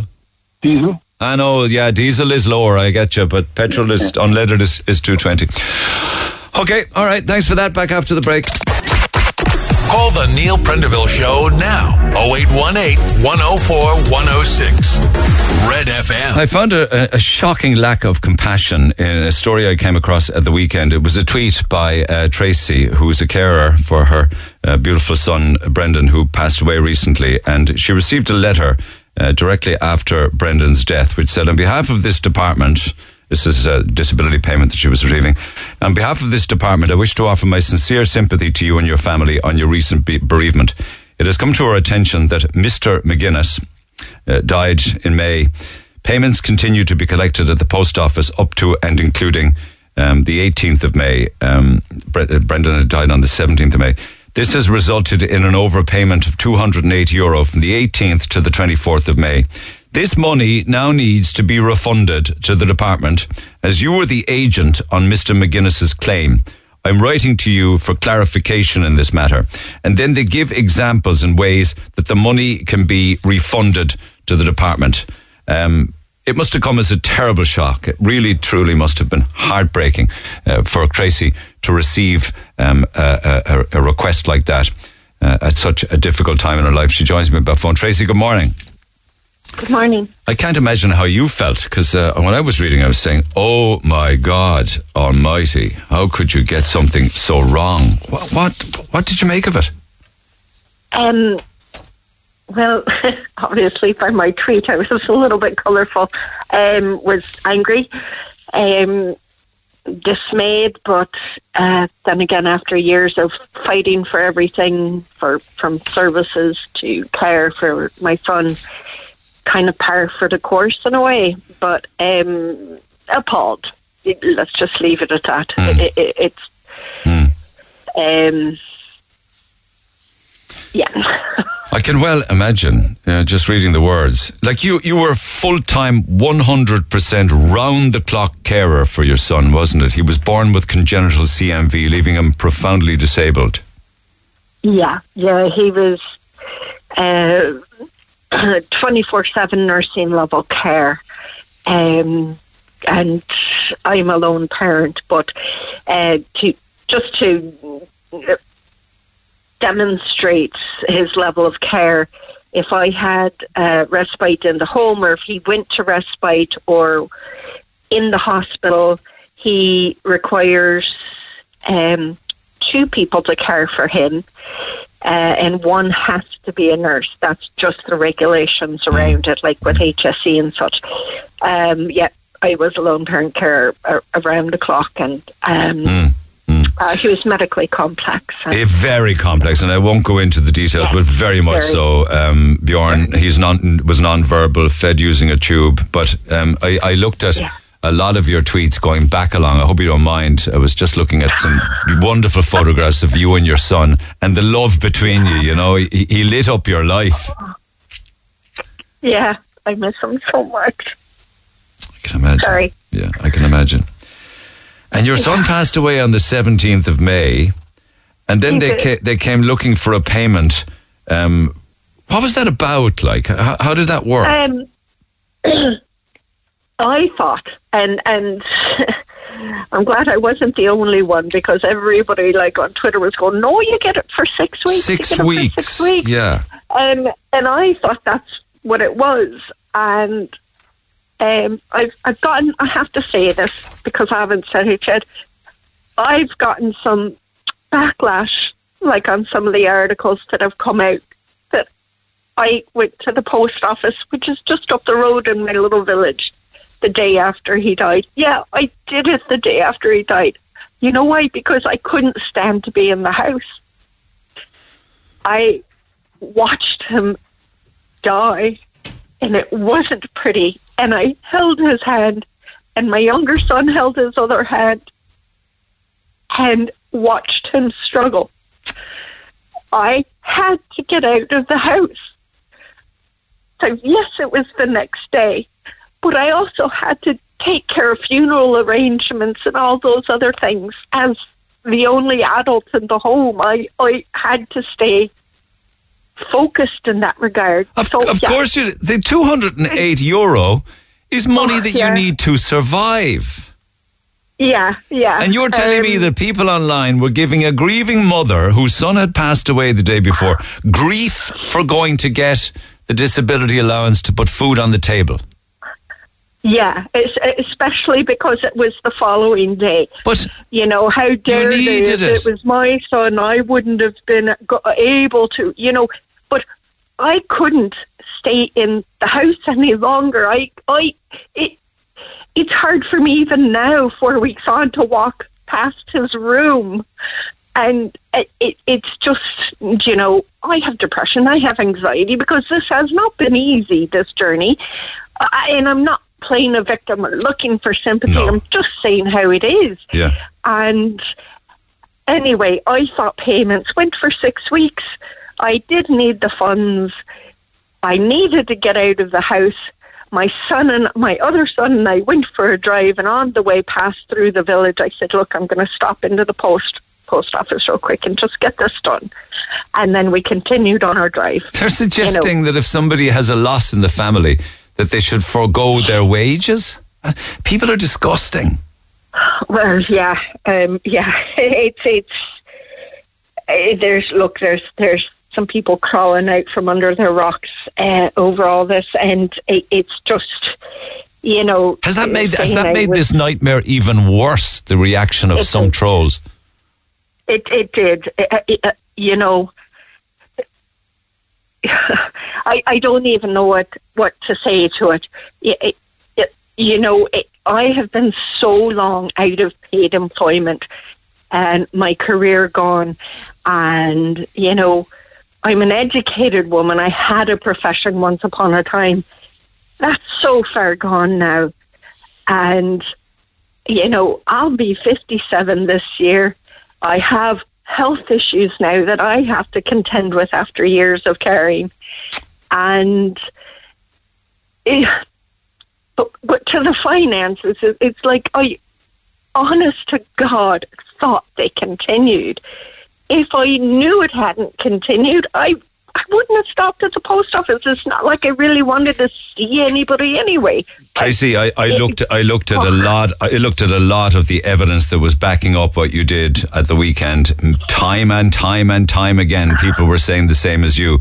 It it lasts for six weeks. Um, Yeah, And and, and, was- the situation with that is. Oh, sorry to cut across you there. Sorry. no, go ahead, go ahead. I was just going to say it turns out that it's only in the case of, you see, they say a spouse, a partner, or a cohabitant in the same home. Well, I didn't. I mean, cohabitant. Well, That's your me, son. that's everybody that lives in the home. That's yeah. your son. Yeah. Yeah, but apparently not. It means a romantic partner cohabitant. Oh well, feck's sake, say that then. Uh, uh, uh, yeah, exactly. Um, and then after this all broke in the news, you know, and there was articles on it, I did some more digging and re- uh, discovered that, um, see, in the disability sector, when a disabled child turns 16, they're counted as an adult, which to me is a bit bonkers. But anyway, um, so I mean, their care doesn't lose- change because they turn 16 or 18, you know. No, and if anything, they're only getting bigger. Trust Correct. me, it gets harder. Harder. Yeah. Yeah. Every year is harder, but um, because you're frankly more tired, and your body is more tired, and your mind is more tired. But um, so up to fifteen, uh, disabled child um, uh, that's been qualified is on what's called domiciliary care allowance or DCA. Mm. But when they turn 16, they have to reapply for disability allowance as an adult, Yeah. Um, which is what the process I went through. Correct, and rightly so. But Um, your only source of income throughout all of this, caring full time, 24 7, year in, year out for your son, was 208 euro. Well, and I also got um, one parent family, which I qualified for because Brendan was getting uh, disability allowance and I was a ca- or because I was a carer. So what I was getting was one parent family, half rate carers allowance because you can only get one full social welfare payment at a time. And that was the one parent family. Yeah. So I got half rate carers, and then Brendan got his disability allowance, which I was obviously the agent for. Correct. Yeah. Um, so when he passed away, everything stopped except the half rate carers allowance for 12 weeks, which is 112 euros a week. So, I that's what you're surviving on now 112 euro a week. Yeah. And that I happened, and, and there's no compassion or not, no thought whatsoever put into the fact that you are a grieving mother who has just lost the light of your life.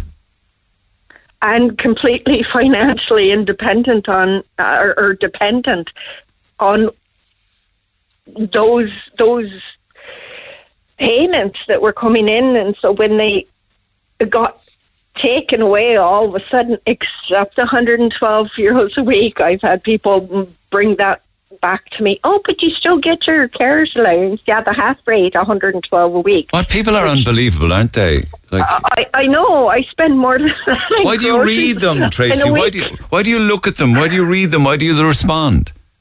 uh, because I have to say the majority of people are so lovely and supportive, and that lifts me up.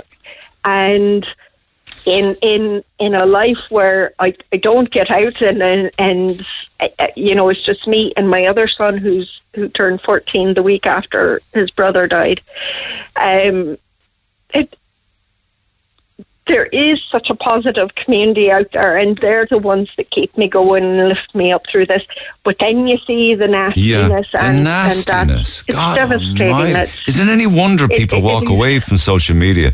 You know, there's another Oh, mother. yeah, there's another mother recently was, was- did the very same thing. She was due on air with me early in the week. She had posted something which I thought was a very interesting post about you know Mm. kids and, and summer jobs and whether they should or shouldn't hand up money to um, uh, to parents. And she got absolutely roasted and had to shut down her Twitter account and everything. ah god You know. you know I, And, t- and tell me, what, what did the minister say about this, Heather Humphreys? You know, this this le- this email that seriously lacks compassion. You know, sorry for the death of your son. By the way, you owe us money. No. um, she apologised on behalf of her department, said she would look into how these letters are um, generated and um, then was asked, because she was on the radio on a different show, uh, was asked directly, well, does Tracy have to pay the money back? Yeah. And, and, you know, with a hesitation, then she said, well, no, as far as I'm concerned, she doesn't. So, She said, as far as Um, I'm concerned, this is about common sense and compassion. And no, she Yeah. won't have to repay the money. Will she be instructing that that is to happen? Well, I don't know, but sure, it's been recorded by everybody, so I don't think she'll be going back on it for the likes of 208. But I, I, I, I have to say uh, just two quick things. Um, one is that if Brendan was 15 or 14 or 13 or 8 or 3 years old and on the, the domiciliary care allowance, right, as a disabled child, those payments continue for three months after that child sadly passes away. But the fact that he was on disability allowance as my child because he was technically an adult at 17 Yeah. and because he wasn't a spouse or Ah, a live-in you're not supposed partner, to know all of that. nothing. You're not supposed I to know. know. all of that. I And has, know. has all Uh, of this so taken? it's been yeah, go on. Um, I, I've put forward um, a proposal to Heather Humphreys that this be amended immediately uh, as far as the Disability uh, Act, a, Welfare Act. Um, and uh, the Sinn Féin spokesperson on social welfare um, put that forward this morning in topical issues in the Dáil and um, in Brendan Bjorn's name, which of course uh, really struck home with me. Yeah, and it's so it should. Um, this would be uh, an amendment to the disability allowance legislation to extend payment Yes. following the death of a child, and that it would be named after your son, Brendan. Yeah. And also, it would and prevent other parents from getting emails and letters like this. Absolutely. And and from having the financial rug pulled out from under them immediately following the passing of their child that they had On been the day so of the devotedly passing. caring On for. the know. day, It's- yeah. And has it taken it's from so your? inhumane. Has it taken from the, the? Yes. Has it taken from the whole humanity aspect of you being able to grieve, grieve the loss of your son? Absolutely. I mean, I should not even be thinking about this or focused on it. And uh, it, it, it, if it wasn't for the advocate that I am and have been for so many years and that kind of fighting spirit in me, I wouldn't have been able to figure this out and put this proposal forward and do everything. I don't want to be doing this. I know. I, I, I- do you know, and it's not going to help me any. I seriously doubt if this gets through, they're going to go, oh, by the way, Tracy, here, we'll retroactively give you, you know, his, his disability allowance and the one parent payment again. No, that's not going to happen, but it will help. Hopefully, any other parents in my situation coming forward. To offer your sin- sin- sincere sympathy to someone whose son had just died, and then say, "Oh, by the way, you know, you owe us Yeah. money because you claimed on the sa- the day or the week that he passed away. It is beyond uh, comprehension when it comes to compassion and understanding and It is, respect. and whether it was an automated, automatically generated letter or not, if it is, well, that just goes to show they need to put a little bit of humanity in what they're doing. Unfortunately, the world is moving more and more away from that now. You get emails where you're told do not reply to them. You get bots that have conversations with you that are computers. Uh, you you don't get to speak to anyone anymore on a phone. It's all automated. Do I know? You know, know. it's a sad thing. I feel it really and truly is. But listen, thank you so much for taking the call, and our our our, Thank you. our condolences on the loss of your beautiful son. Thank you. Okay. I appreciate it. All right, Thank Tracy. Bye bye. Cheers. Okay. Bye. Talk to Neil Prendeville now. 0818 104 106. Cork's Red FM. Our beautiful son, Brendan Bjorn. Um, genuinely have no words listening to Tracy just now. How anyone could feel anything other than empathy and enormous admiration for Tracy is beyond belief. I hope she knows that the majority of us who follow her and Brendan's journey over the years know how amazing she is. Well said, Mags. And uh, Janice says, the same thing happened to my father. He passed away on the 28th of March, 2021. I rang the social welfare on Monday, the 29th of March, to cancel his pension. His pension automatically went in that week on the Thursday after I cancelled it. And I got a letter from social welfare to pay it back the following week. My father lived alone and was in hospital for just over four weeks. Got diagnosed with motor neuron disease, passed away two weeks after diagnosis. He was not cared for like what that lady did for 17 years for her son, but a bit of compassion could have been shown from the Department of Social Welfare. Total disgrace, it says Janice. Thank you for those texts. Keep them coming. Text 0868 104 106. The world of automation, of course, takes compassion and empathy and common sense out of everything. You know, you're looking for help from somebody. You go on a, you know, you pick up the phone, you get an automated system, press A, B, C, D. You, you send an email, you get an automatic response saying, you know, click on this link to look at frequently asked questions. They're never the questions you want to ask. You get these robot bots that they actually give people, they actually give them names. These are just bots. They're just computer programs that have names and they try and behave as if they're somebody typing on the other end. Don't don't get me started. Um, from yesterday's program, Michelle, who's been living in a car, um, and hopefully we'll have an update on that a little later on this morning. There, there, there should be a good positive update for her. My heart's breaking listening to that poor woman on the radio who's been sleeping in her car for nearly two years. Unfortunately, I'm not able to contribute financially because I'm out of work. But I'm an artist, and I'm thinking maybe I could donate an art piece or organise an auction on my social media and give this woman 100% of the proceeds. That's a beautiful thing. I think a beautiful piece of art would be lovely when she does find herself a little home. Please, can you tell that lovely lady that is living in her car that she can stay with my husband and two, with my husband and two children in her home in Lismore, County Waterford. I work in Cork, and so does my husband. So you can bring her up and down if she needs to be there. Um, Lismore's a beautiful little tourist town. We have a beautiful community and she would be very welcome, says Maxine. Morning, I have a converted garage bedroom with an ensuite. It has its own front door. If this lady wants it for a few months, we're a family of three in Ballinlough, says Mary. Amazing. There'll be your own little place, for want of a better word, a granny flat. A chef I know starts a new job this week on a two year contract, feeding the Ukrainians. His budget is 58 euro a day per head to feed each of them, per family member. Then we have a homeless Irish girl living in our car for 19 months, says Josie. You're telling me that the two year contract feeding refugees, he has a budget of 58 euro a day per person to feed them. 58 euro. I mean, that's a lot of money in food per person per day, isn't it? 58? Think of what you can buy for 58 euro per day. I'm happy to help this woman find a job or contribute food vouchers. I can get uh, CV and applications done for her, print out the CVs, get her some clothes for the interview. Happy to do anything I can. I have no space to offer, but I can be a support for finding work or food vouchers. You can share my details with her. I'm a 35 year old female.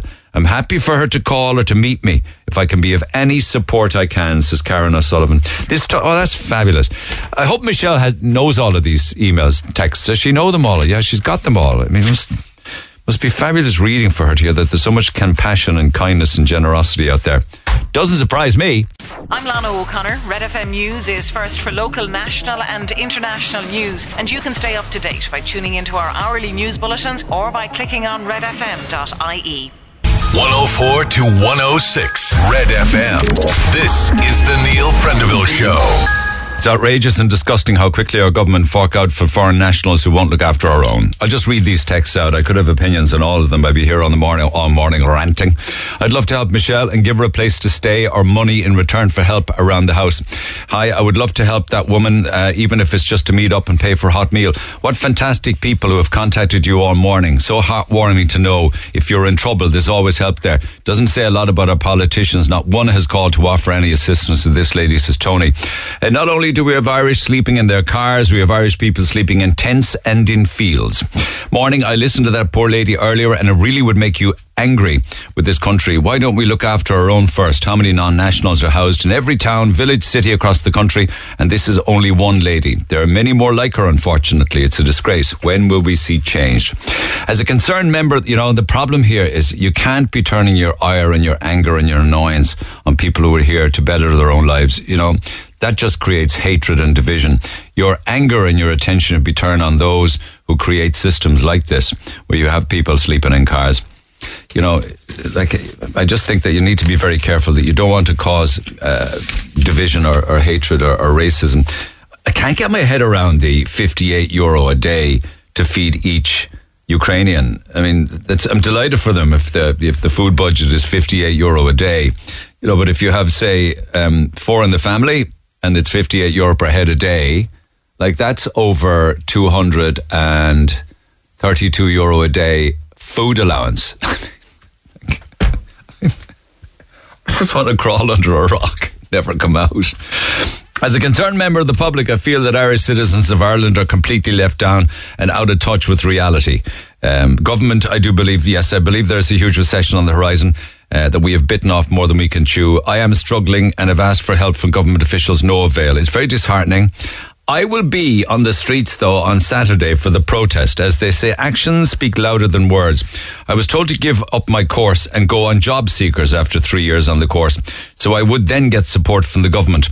That kind of a system that encourages that to give up your course and go on job seekers is very wrong. If we were going down a black hole in Ireland due to greed, or unorganised government priorities. Electric buses, another joke. By the way, Neil, they're only coming to Dublin and Limerick, as announced on the news last night. Yeah, when they're a bad idea and they bring them in, they don't even give them to us. So there's all those and lots more besides. Now, with that in mind, then, um, a couple of updates from Michelle. She had a good day yesterday, uh, and we got some updates for her. A lot of people asking to help. And all of the texts that I've got, um, Kevin is in regular contact with Michelle and she sees all of the texts, yeah?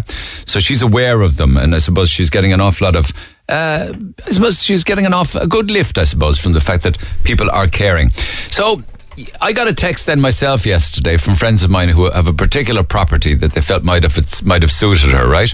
Um, and it, they're in the middle of renovating, and, and it's a small little cottage, and it's nice, and it's in a particular Cork suburb. I don't want to say who they are or where they are, but that seemed to me as a way of getting Michelle out of the car, and you've been working on that, right? Yeah, we oh, we actually I'm literally just off the phone with Michelle here now. She literally just rang me as we came out of the news there at eleven o'clock. So um, Michelle is in contact with this couple. Um, they they've agreed an arrangement between themselves, but that needs to pass HAP um, regulation. So the HAP issue is the, the standards that this cottage, which is being renovated, is quite old, mm. and it hmm. will depend on whether HAP accept it as a rental accommodation. Exactly, okay. exactly. So our fingers are crossed that that will happen. But if it doesn't happen, there's a huge amount of offers here.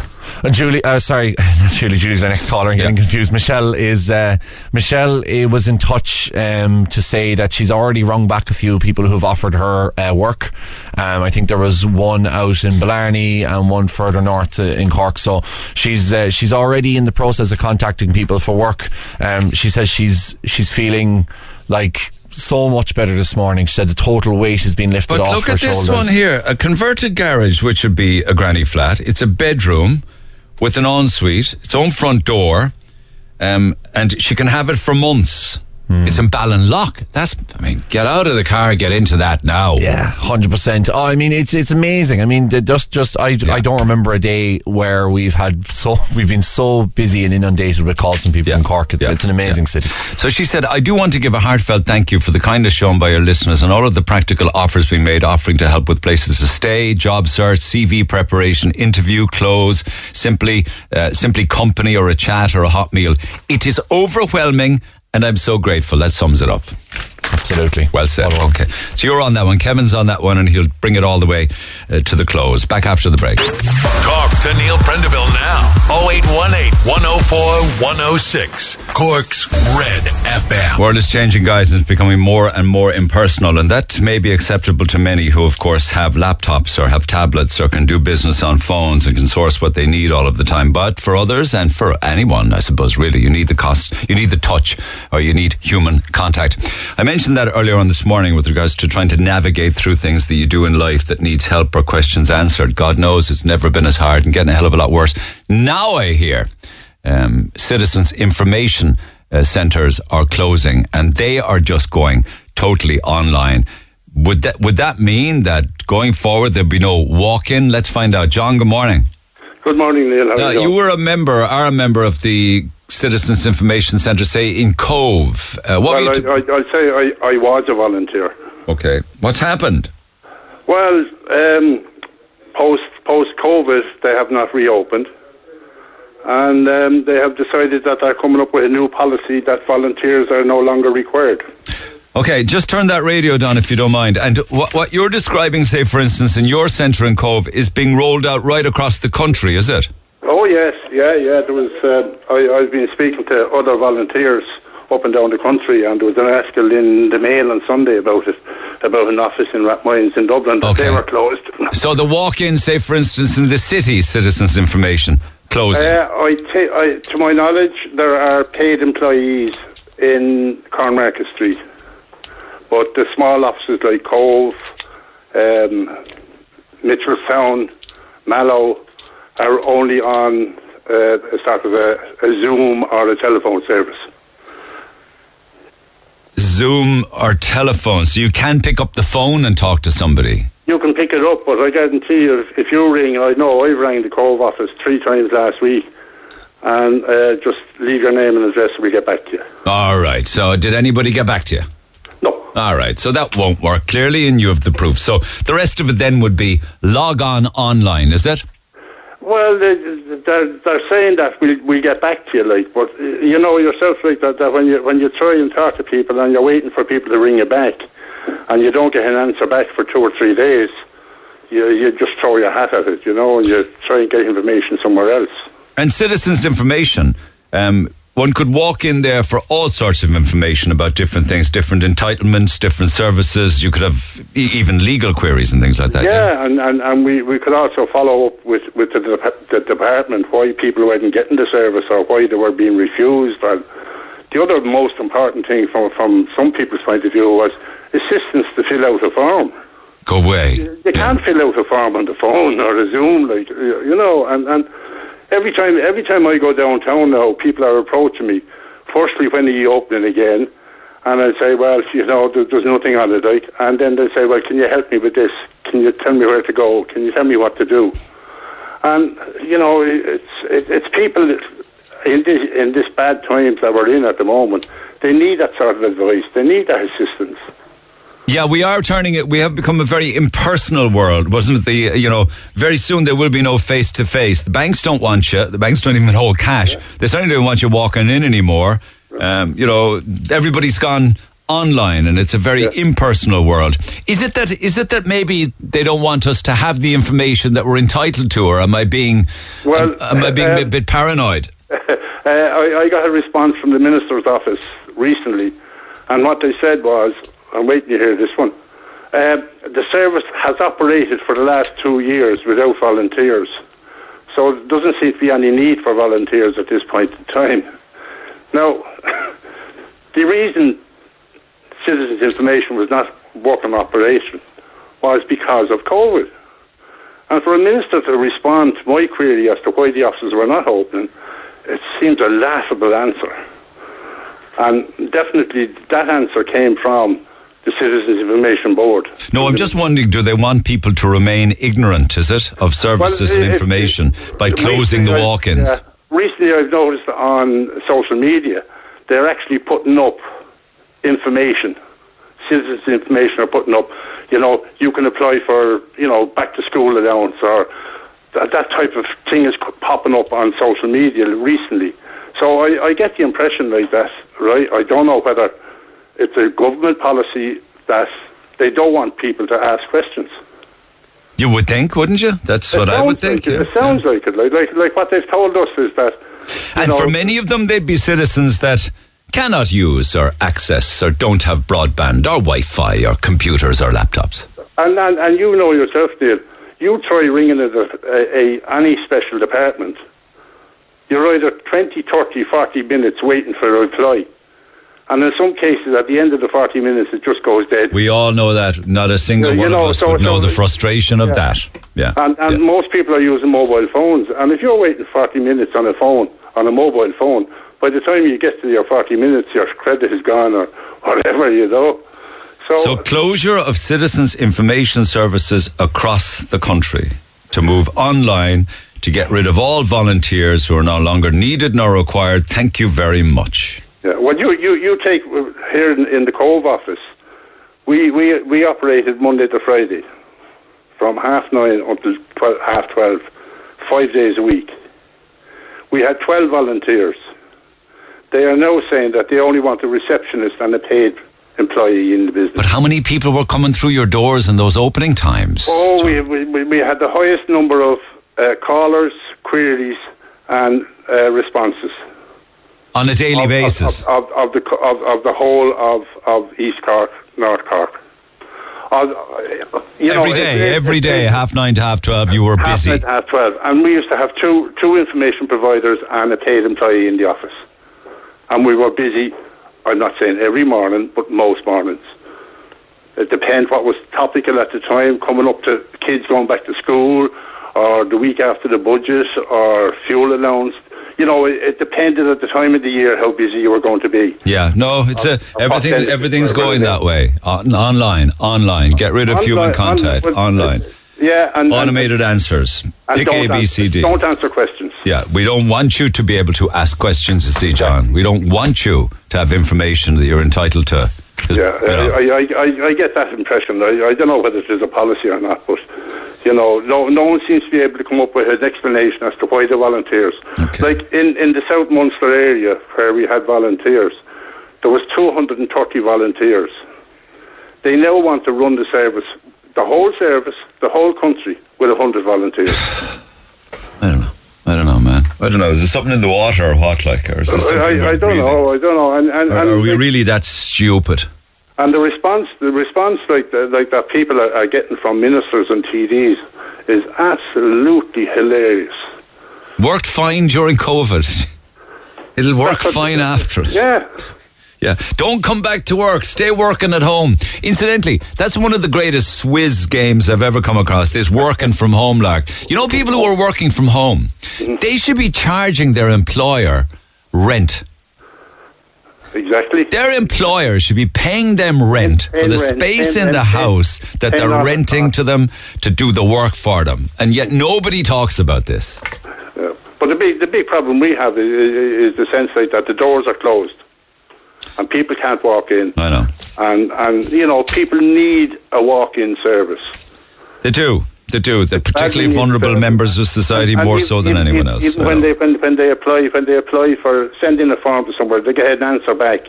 Uh, your your application has been refused.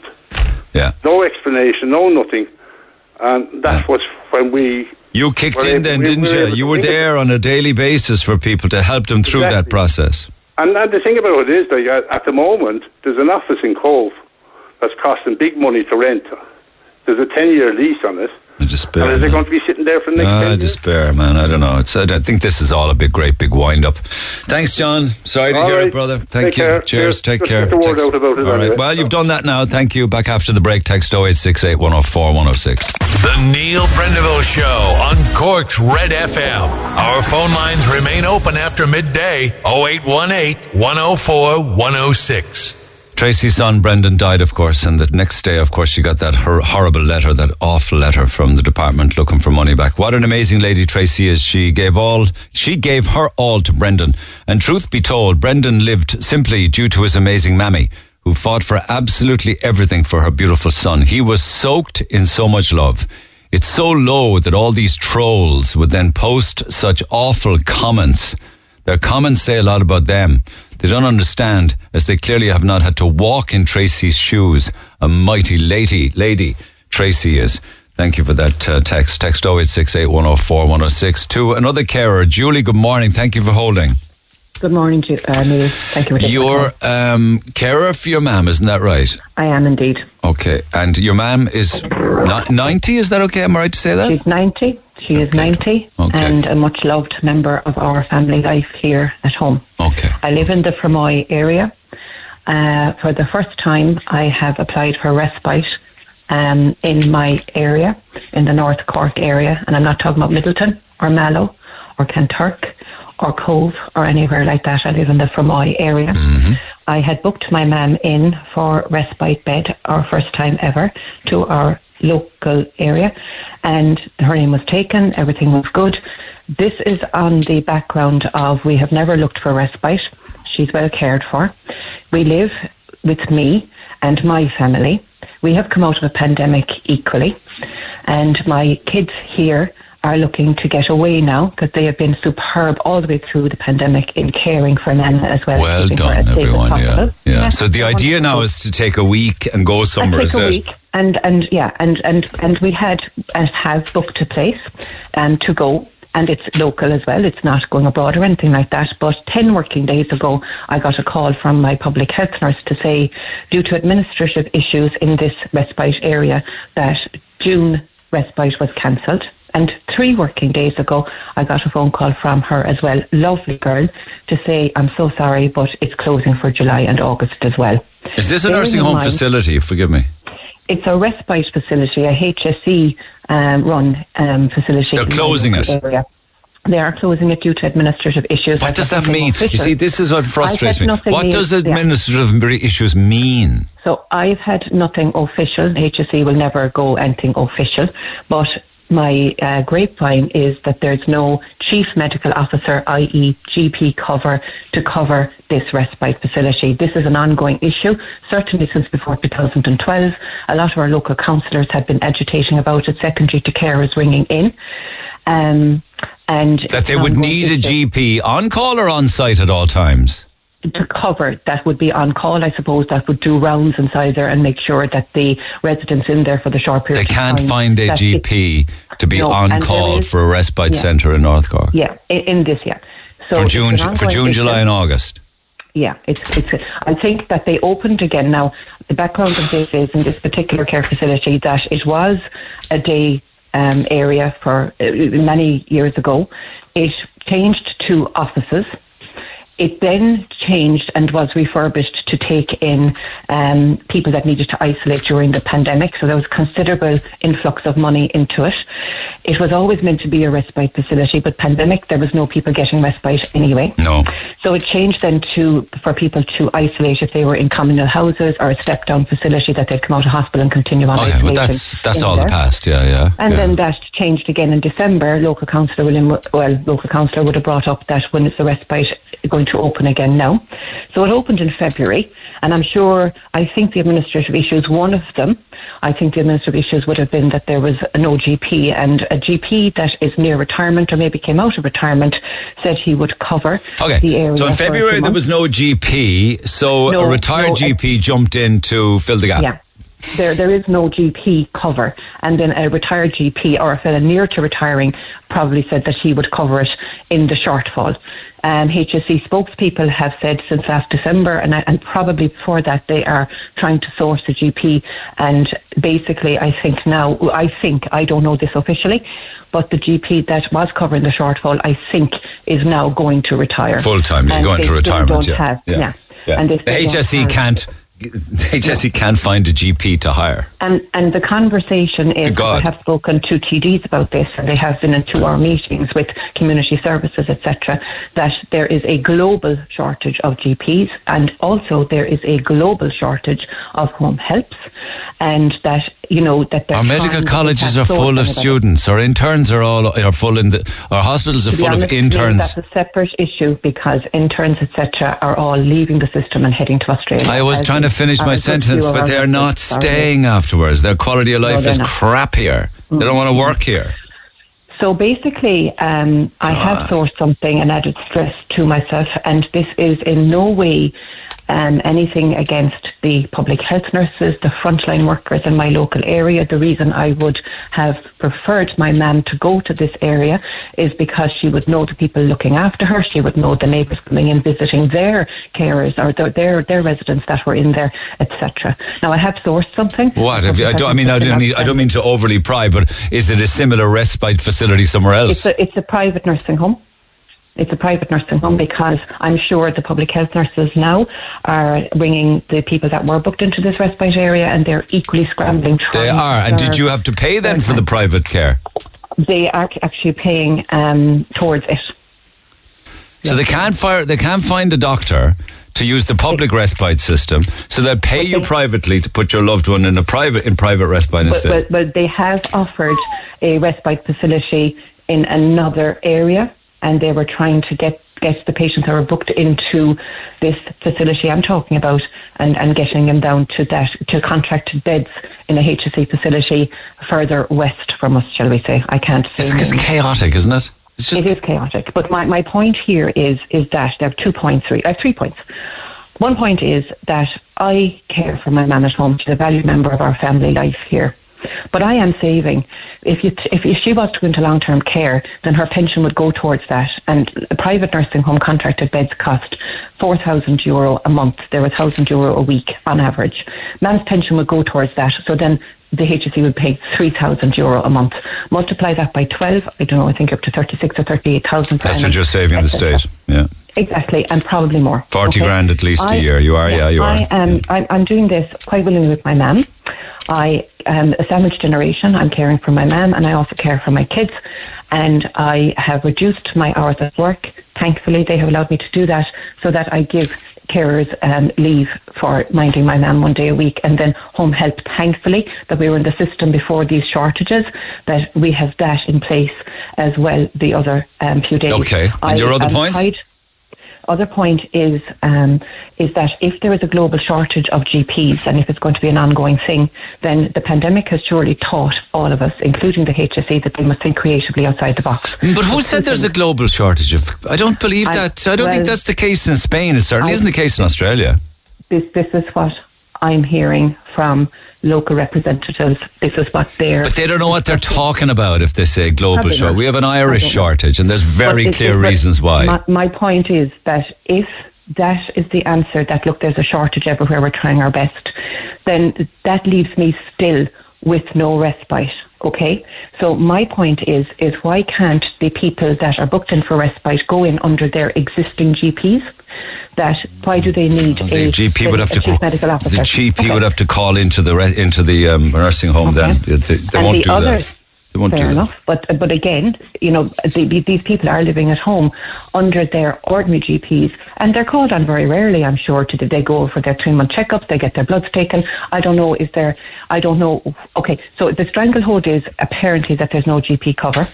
I would also suggest that maybe there mightn't be nursing cover, and they're looking for agency and, and can't afford or won't pay agency nurses to cover the shifts. And number two. Why can't they think outside the box and maybe put in an advanced nurse practitioner to cover these areas instead of saying a GP cover? If a GP could be the clinical lead and the advanced nurse practitioner could go and do the rounds and maybe feed back to him. Advanced nurse practitioners in the future are going to be bridging the gap between lack of GP cover and accessing hospital services. HSE Sláintecare, HSE National Service Plan have outlined that they want to keep people in the community, they want to optimise their care at home, they want to put in the services, they want to lean out the process and just get it working as efficiently as possible. Yet I am delivering on all those points that that HSE service plan outlines and Sláintecare. I am actually ticking the box. I'm keeping my mother at home. I am mm. looking after her. I'm getting her bloods done. I'm doing her mm. this, I'm doing her this, I'm doing her that. I'm actually delivering on all of it. Yet, yet, we can't get respite for her for much needed breaks. I will collect her the day that she's finished respite. She'll come back out to her family Yes, again, no yes, problem. yes. But it's not just me. Nam's nice. No, I'm quite sure there are others because that would be a busy There period will- for respite across the summer. Yes. There will be others in our community, and this is not resolved. There is refurbishment going on in the local hospital. I would also like to highlight how many of the beds that will be in there will be assigned over to respite if the actual respite facility is closing secondary to lack of it's secondary to administrative issues, shall we say. Okay, well, let me find out if other people are struggling also with regards to respite facilities. But thank you for highlighting it. Yeah. And Neil, one more thing. I was given very little lead time. The HSE Oh, by the way, was it a week or what? This was just for one week. Respite usually is a two week thing. I didn't know that. I am booked in um, for a week in August as well, and she will go to the alternative respite facility that they have offered, which is a lovely facility as well. Thankfully, it's there. But I think that in my catchment area, it's an ongoing issue for respite cover, and I think that going forward, and has been for years.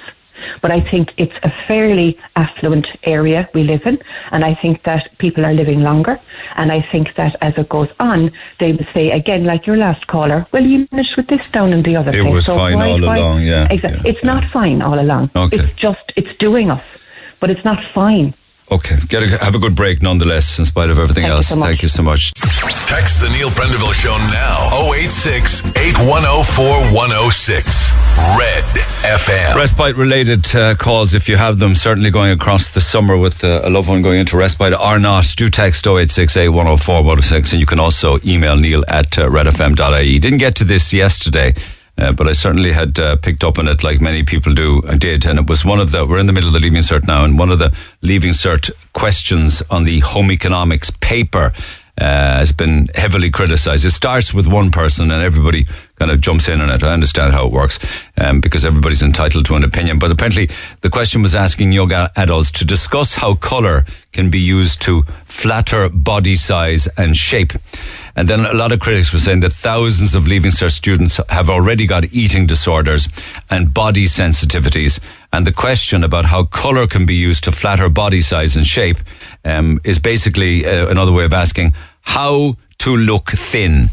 Uh, and we were asking the question online do you think it's an appropriate question to ask in a state exam? Um, one of those that were very critical of it was Stefanie Preissner, who says it's ridiculous that the Leaving Cert uh, economic paper asked discuss how colour can be used to flatter body size and shape, as if thousands of students sitting exams already don't have eating disorders and body sensitivity. Um, the question is really should be worded how to look thin. So people said we're rearing some snowflake flakes, and you people in the media aren't are helping the cause. Uh, way worse things happening in the world today. Too many overly sensitive folk. It's a random question. I don't see anything wrong with it.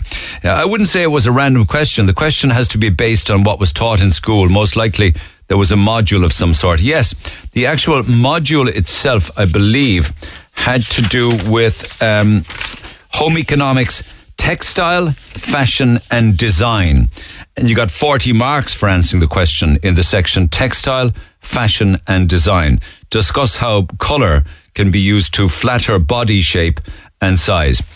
Um, so it was about textiles and fashion, colour, right? How colour can influence body shape. Let me get it right again so I'm not misrepresent- misrepresenting it. How can flatter body size and shape. Uh, for God's sake, at this stage, we should be supporting mental health and how to cope in the workplace as well as emotional health well- well-being. The leaving certificate seriously needs to change. Um, a lot of teenagers are, are uh, a lot of teenagers are overweight and obese. I think the question was fair, given that historically women are known to buy clothes that cover bums, tums, and arms. Kids might might not be able to control their shape and size, but it's good to teach them ways to dress that makes them feel comfortable about themselves. Body size, whether it be fat, thin, short, or tall, are real issues for young people. We need to stop pussy footing around it. Um, if you're obese, don't wear crop tops, letting your welly belly flop out. The same goes for men. Don't go topless if you're obese. You can't say the FAT word anymore as well. Um, and the same goes for varicose veins on legs. Only in my very honest opinion. Don't crucify me now, or as it says here, don't crucifix me, please, or I'll get hurt and offended too, and I'll seek refuge. Um, they looked for offence in a question in the Leaving Cert, and they found it. Call 999 to fix their feelings. This is worse than a bomb on their home. Uh, grow up, snowflakes. Thank God we're not at war, relying on these snowflakes to keep the Russians out. Oh no, their feelings are hurt. Call 999. This is worse than the war in Ukraine. Interesting response to that. Uh, let me get the thoughts actually of Sharon Huggard, who's, uh, as she describes herself, a busy of three, wife and business owner. Uh, she's got the uh, internationally certified stylist and, co- stylist and coach. And we've spoken in the past. I asked her to take a look at this for me. What do you think, Sharon?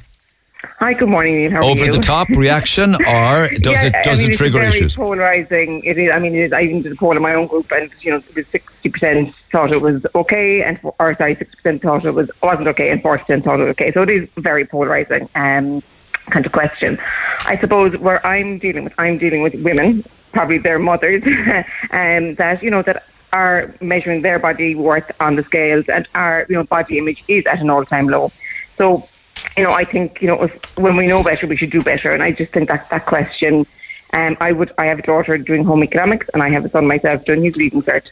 And I think that you know the, the scope for the question could have been yes, color. You know, color is amazing. Color can enhance your mood. It can, um, you know, it's you know, I for my daughter to be looking at instead of how to make herself smaller, how she can express herself through style, through color, the psychology of color, um, empowering yourself to color. It's, you know, I, know, but if it's a, if it's discuss how color can be used to flatter body size and shape, it's kind of telling you um, um, discuss how the colors you wear can make you look thin when you're fat. Yeah, that is the that is and that is. Is that what it's saying? No, I mean, I mean, it is. I mean, yes, the language in it. I mean, the no, I accept that it's in a textile fashion and design question within home economics. And somebody said to me, in home economics, I was taught textiles, and we were taught Mm. vertical stripes elongate the body. Certain patterns can make you look better depending on your body type, dress shape, suits, women, and you know things like that. Yeah. So it actually is a technical question that is It is, discussed I mean, and Taught. It is a technical question, absolutely, and it, I understand that you know that it is a technical question. It does have merit in you know textiles, in um, it, but I suppose the question doesn't kind of say you know you are a fashion designer and you're usually this kind of is relating it back to every individual and every child, you know, every well, young adult, um, and it's kind of not. I suppose the, the question isn't worded you know, i- i- in that in the context.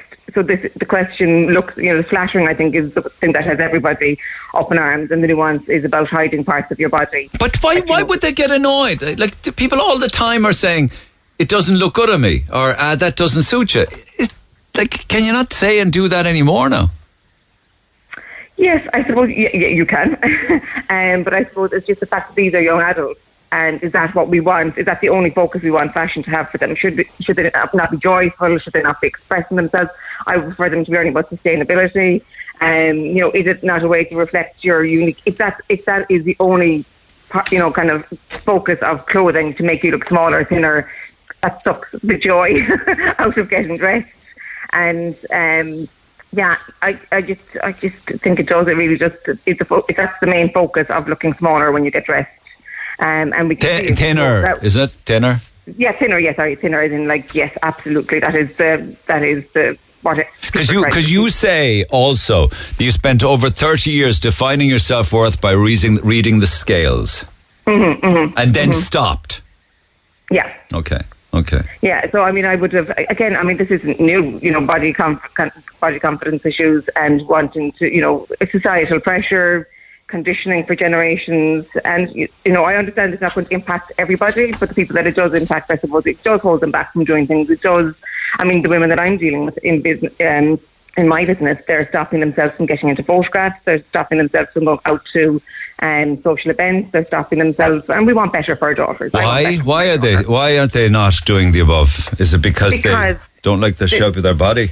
Yeah, and they put out, you know, maybe they've, they've put on weight, especially COVID, I suppose, and the, you know, with the rise in social media and you know editing, um, and putting up our highlight reel, that there is pressure to, um, I suppose, to kind of always look good and feel good, and that can be done whatever size you are.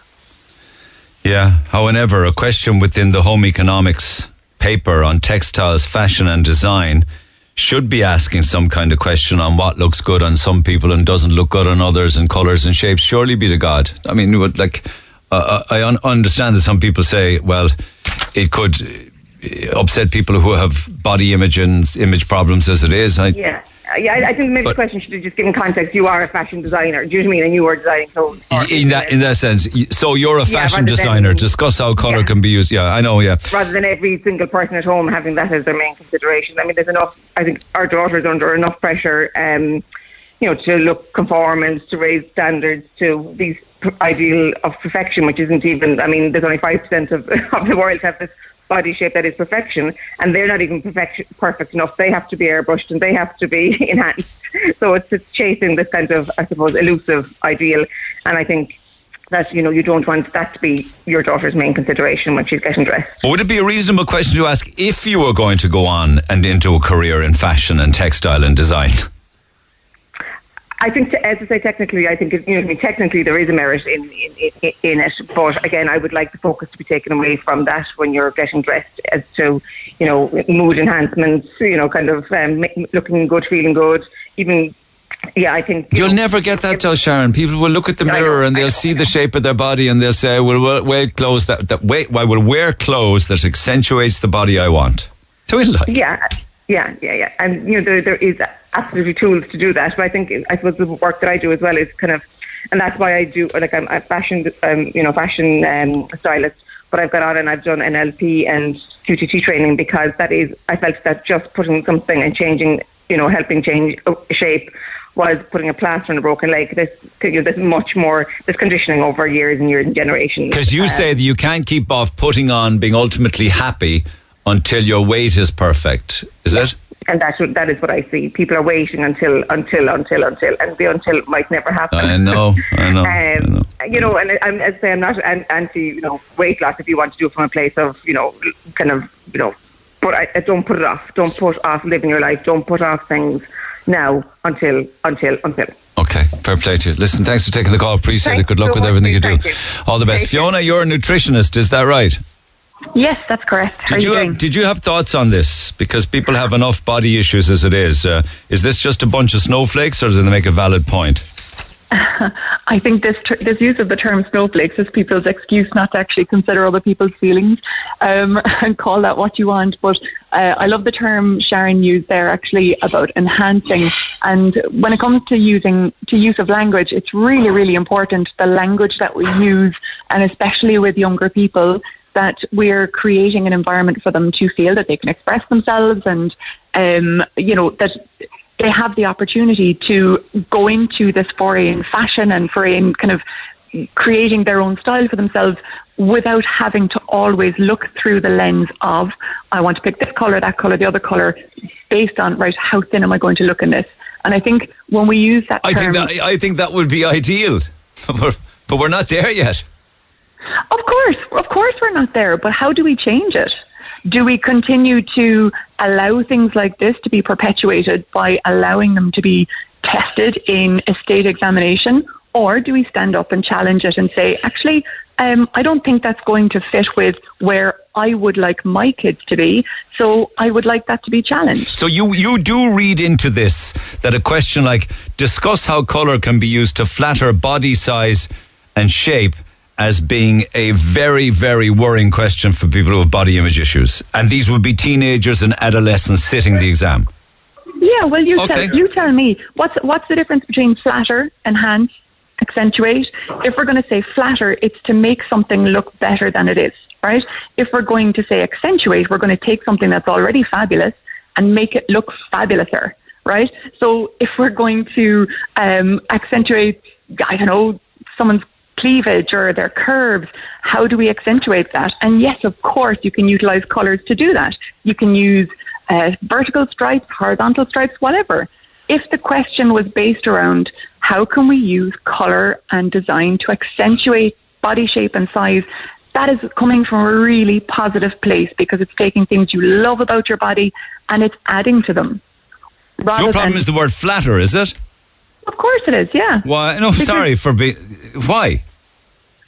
Well, what what does flatter mean to you? If I say to you, Accentuate. okay, No. but it's not the same thing. Show No, off. it- flatter is how do we okay flattery if you take somebody and you flatter them you tell them loads of things about them that's going to make them feel good so how do we dress somebody that's maybe not feeling great about their body and you know hide maybe the bumps hide the tummy like when you read through the comments in the post you put up yesterday people said yes we can use vertical stripes to elongate the body. So Yeah. to change it from looking shorter to looking taller Yeah, because yeah. that's that's what society sees as perfection right? Exactly what sharon said a moment ago. How do we how do we change how we look to fit into what society expects us to look like?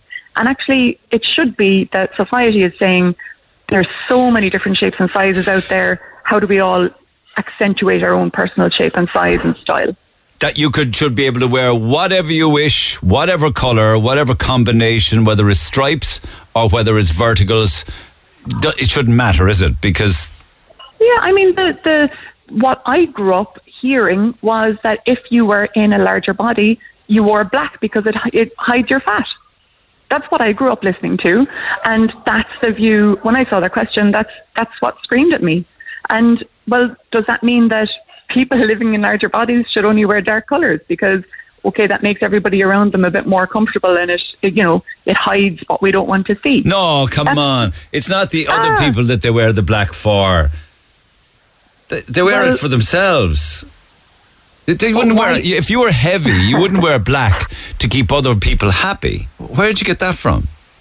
Well, why do you why do you why do why do you think women dress up and wear different clothes? Do you think it's exclusively to make themselves happy, or do you think it's that it will allow them to feel accepted by other people? I would hope to make them feel happier, but correct me if I've got it wrong. Well, you would hope, and I would hope too, but that's not the truth of the situation. I work with women every day who have issues with their body shape, their body size, who don't feel confident in wearing different clothes because of how they're going to be judged. So the truth of the situation is this is this is how people are this is how people are seen from the outside in. It's how people think that others are seeing them. And if people are going to choose a color to flatter themselves or to or to, to flatter the shape of their body, generally speaking, I think I think you'd find that if you took a sample size of twenty women off the street right now, and this would be really interesting, and if you ask them why they chose the shape they're wearing, the textile they're wearing, the color they're wearing, it would very possibly be to not accentuate the color of their eyes, not accentuate their skin tone. It would be to hide their bloated tummy. It would be to make their bum look smaller. It would be to make this, that, and the other. And generally speaking, in my line of work, that's what I see. There's an awful lot of pressure on people to, to supposedly Huge. fit in, isn't there? Like it's just There so is, sad. really. You know. Well, and look, you know, if we can, if we can change that a little bit, if we can alleviate that stress marginally by changing a word from flatter to enhance, as Sharon said, or to accentuate, how much better are we going to do for people? Let me get some more calls and thoughts on this. Appreciate your contribution, Fiona. Have a good day today. Thanks a million. Food for thought. Text 0868 104 106. What kind of time have I got? I think I've just enough to do this because I came across this post online then from a, a lady who uh, actually blogs, Farah. She says, I was in my late 30s when all this happened and yet again on yet another diet. This has been my life as far back as I can remember. An eternal cycle of exercise binges, starvation, excessive eating, and then depression when the scales didn't budge. I spent almost two thirds of my life on some sort of eating regime. Low carb this, zero sugar, eating nothing. Ryvita and those plastic cheese slices that look like reconstituted Barbie and as such have yo-yoed between a size 8 and a size 16. Over the course of my 43 years, I have taken laxatives, tried jamming toothbrushes down the back of my throat, swallowed cotton wool balls, doused in orange juice, ordered diet pills from eBay that came in a doll's head, gave me heart palpitations for days on end. I have a busted knee from years of over-exercising. And I've often wondered if my inability to get pregnant was down to stalled periods between the age of 13 and 17, most likely caused by self-imposed starvation. I wish it wasn't this way. I wish there was kinder footnotes in my life. But like many women my age, I spent the longest period of my life wanting to be one thing. And that thing is to be thin. When I was younger, I wanted to be thin more than I wanted to be clever. I wanted to be thin more than I wanted to be successful. I wanted to be thin more than I wanted to be loved or be happy or well. You get the idea? Of course, this is deeply unfashionable to admit, but it's true. It's why Victoria Beckham landed herself in a world of pain when she says it's old fashioned attitude wanting to be really thin. She said, Beckham said, we women really want to look healthy and curvy. Women's bodies have themselves been at the mercy of fashion and cultural change. In the 1920s, it was flat-chested, boyish bodies being the rage. Generation later was the golden age of Hollywood, fully breasted stars set up a vogue of boobs and hips. In the 80s, fueled by decades of fitness obsession, um, the aspiration was for um, xylophone torsos, sharp, angry hip bones, and legs like biros practically redefined the term, term thin. Um, a lot happened between the 70s and 1999. Those three decades alone encompassed, sorry, encompassed a fitness culture, a low fat food movement, and the advent of extreme diets. What happened? Anorexia, bulimia at an all time high in the 70s and 80s. The Beverly Hills Diet, one of the best selling books of 81. Jane Fonda, Princess Diana, Demi Moore, all of whom it later transpired had full blown eating disorders at the height of their celebrity. And so here is what happened. My public beliefs no longer mirrored my private ones. I, in public, working in fashion, gave interviews in which I proudly talked about being a size 14, proudly, whilst at fashion weeks I wept in my hotel room when it dawned on me yet again that I was one of the biggest editors sitting in the front row. When I edited, when I edited Elle, we were often sent clothes as gifts, a lovely perk of the job. But I was filled with humiliation, as I was always the one that had to politely return the size because they were always too small. I remember walking into a designer store to buy a suit for Milan Fashion Week um, one year and being told that there wasn't a single trouser size in the entire country that would fit me. I've left the fashion world now. I no longer work in an office with dozens of young, beautiful colleagues. I spend more money on gardening equipment than I do on clothes. But the truth is, I never, ever stopped yearning to be thin. Though age and time have made me accept I will never be thin, I don't, as Beckham says, suddenly desire to be curvy. I still want to be thin. And by the way, for Vogue, the Vogue for curvy bodies is similarly near impossible to replicate, since big thighs, a juicy bum, and bountiful breasts rarely come with a teeny tiny waist. Unless you're a Kardashian, and those bodies are not the result of Mother Nature. I love that. I thought it was really open and honest and forthright. Have a good day. I'll see you tomorrow. Thanks for listening to this Red FM podcast. Don't forget to subscribe and check out redextra.ie for more great Red FM content.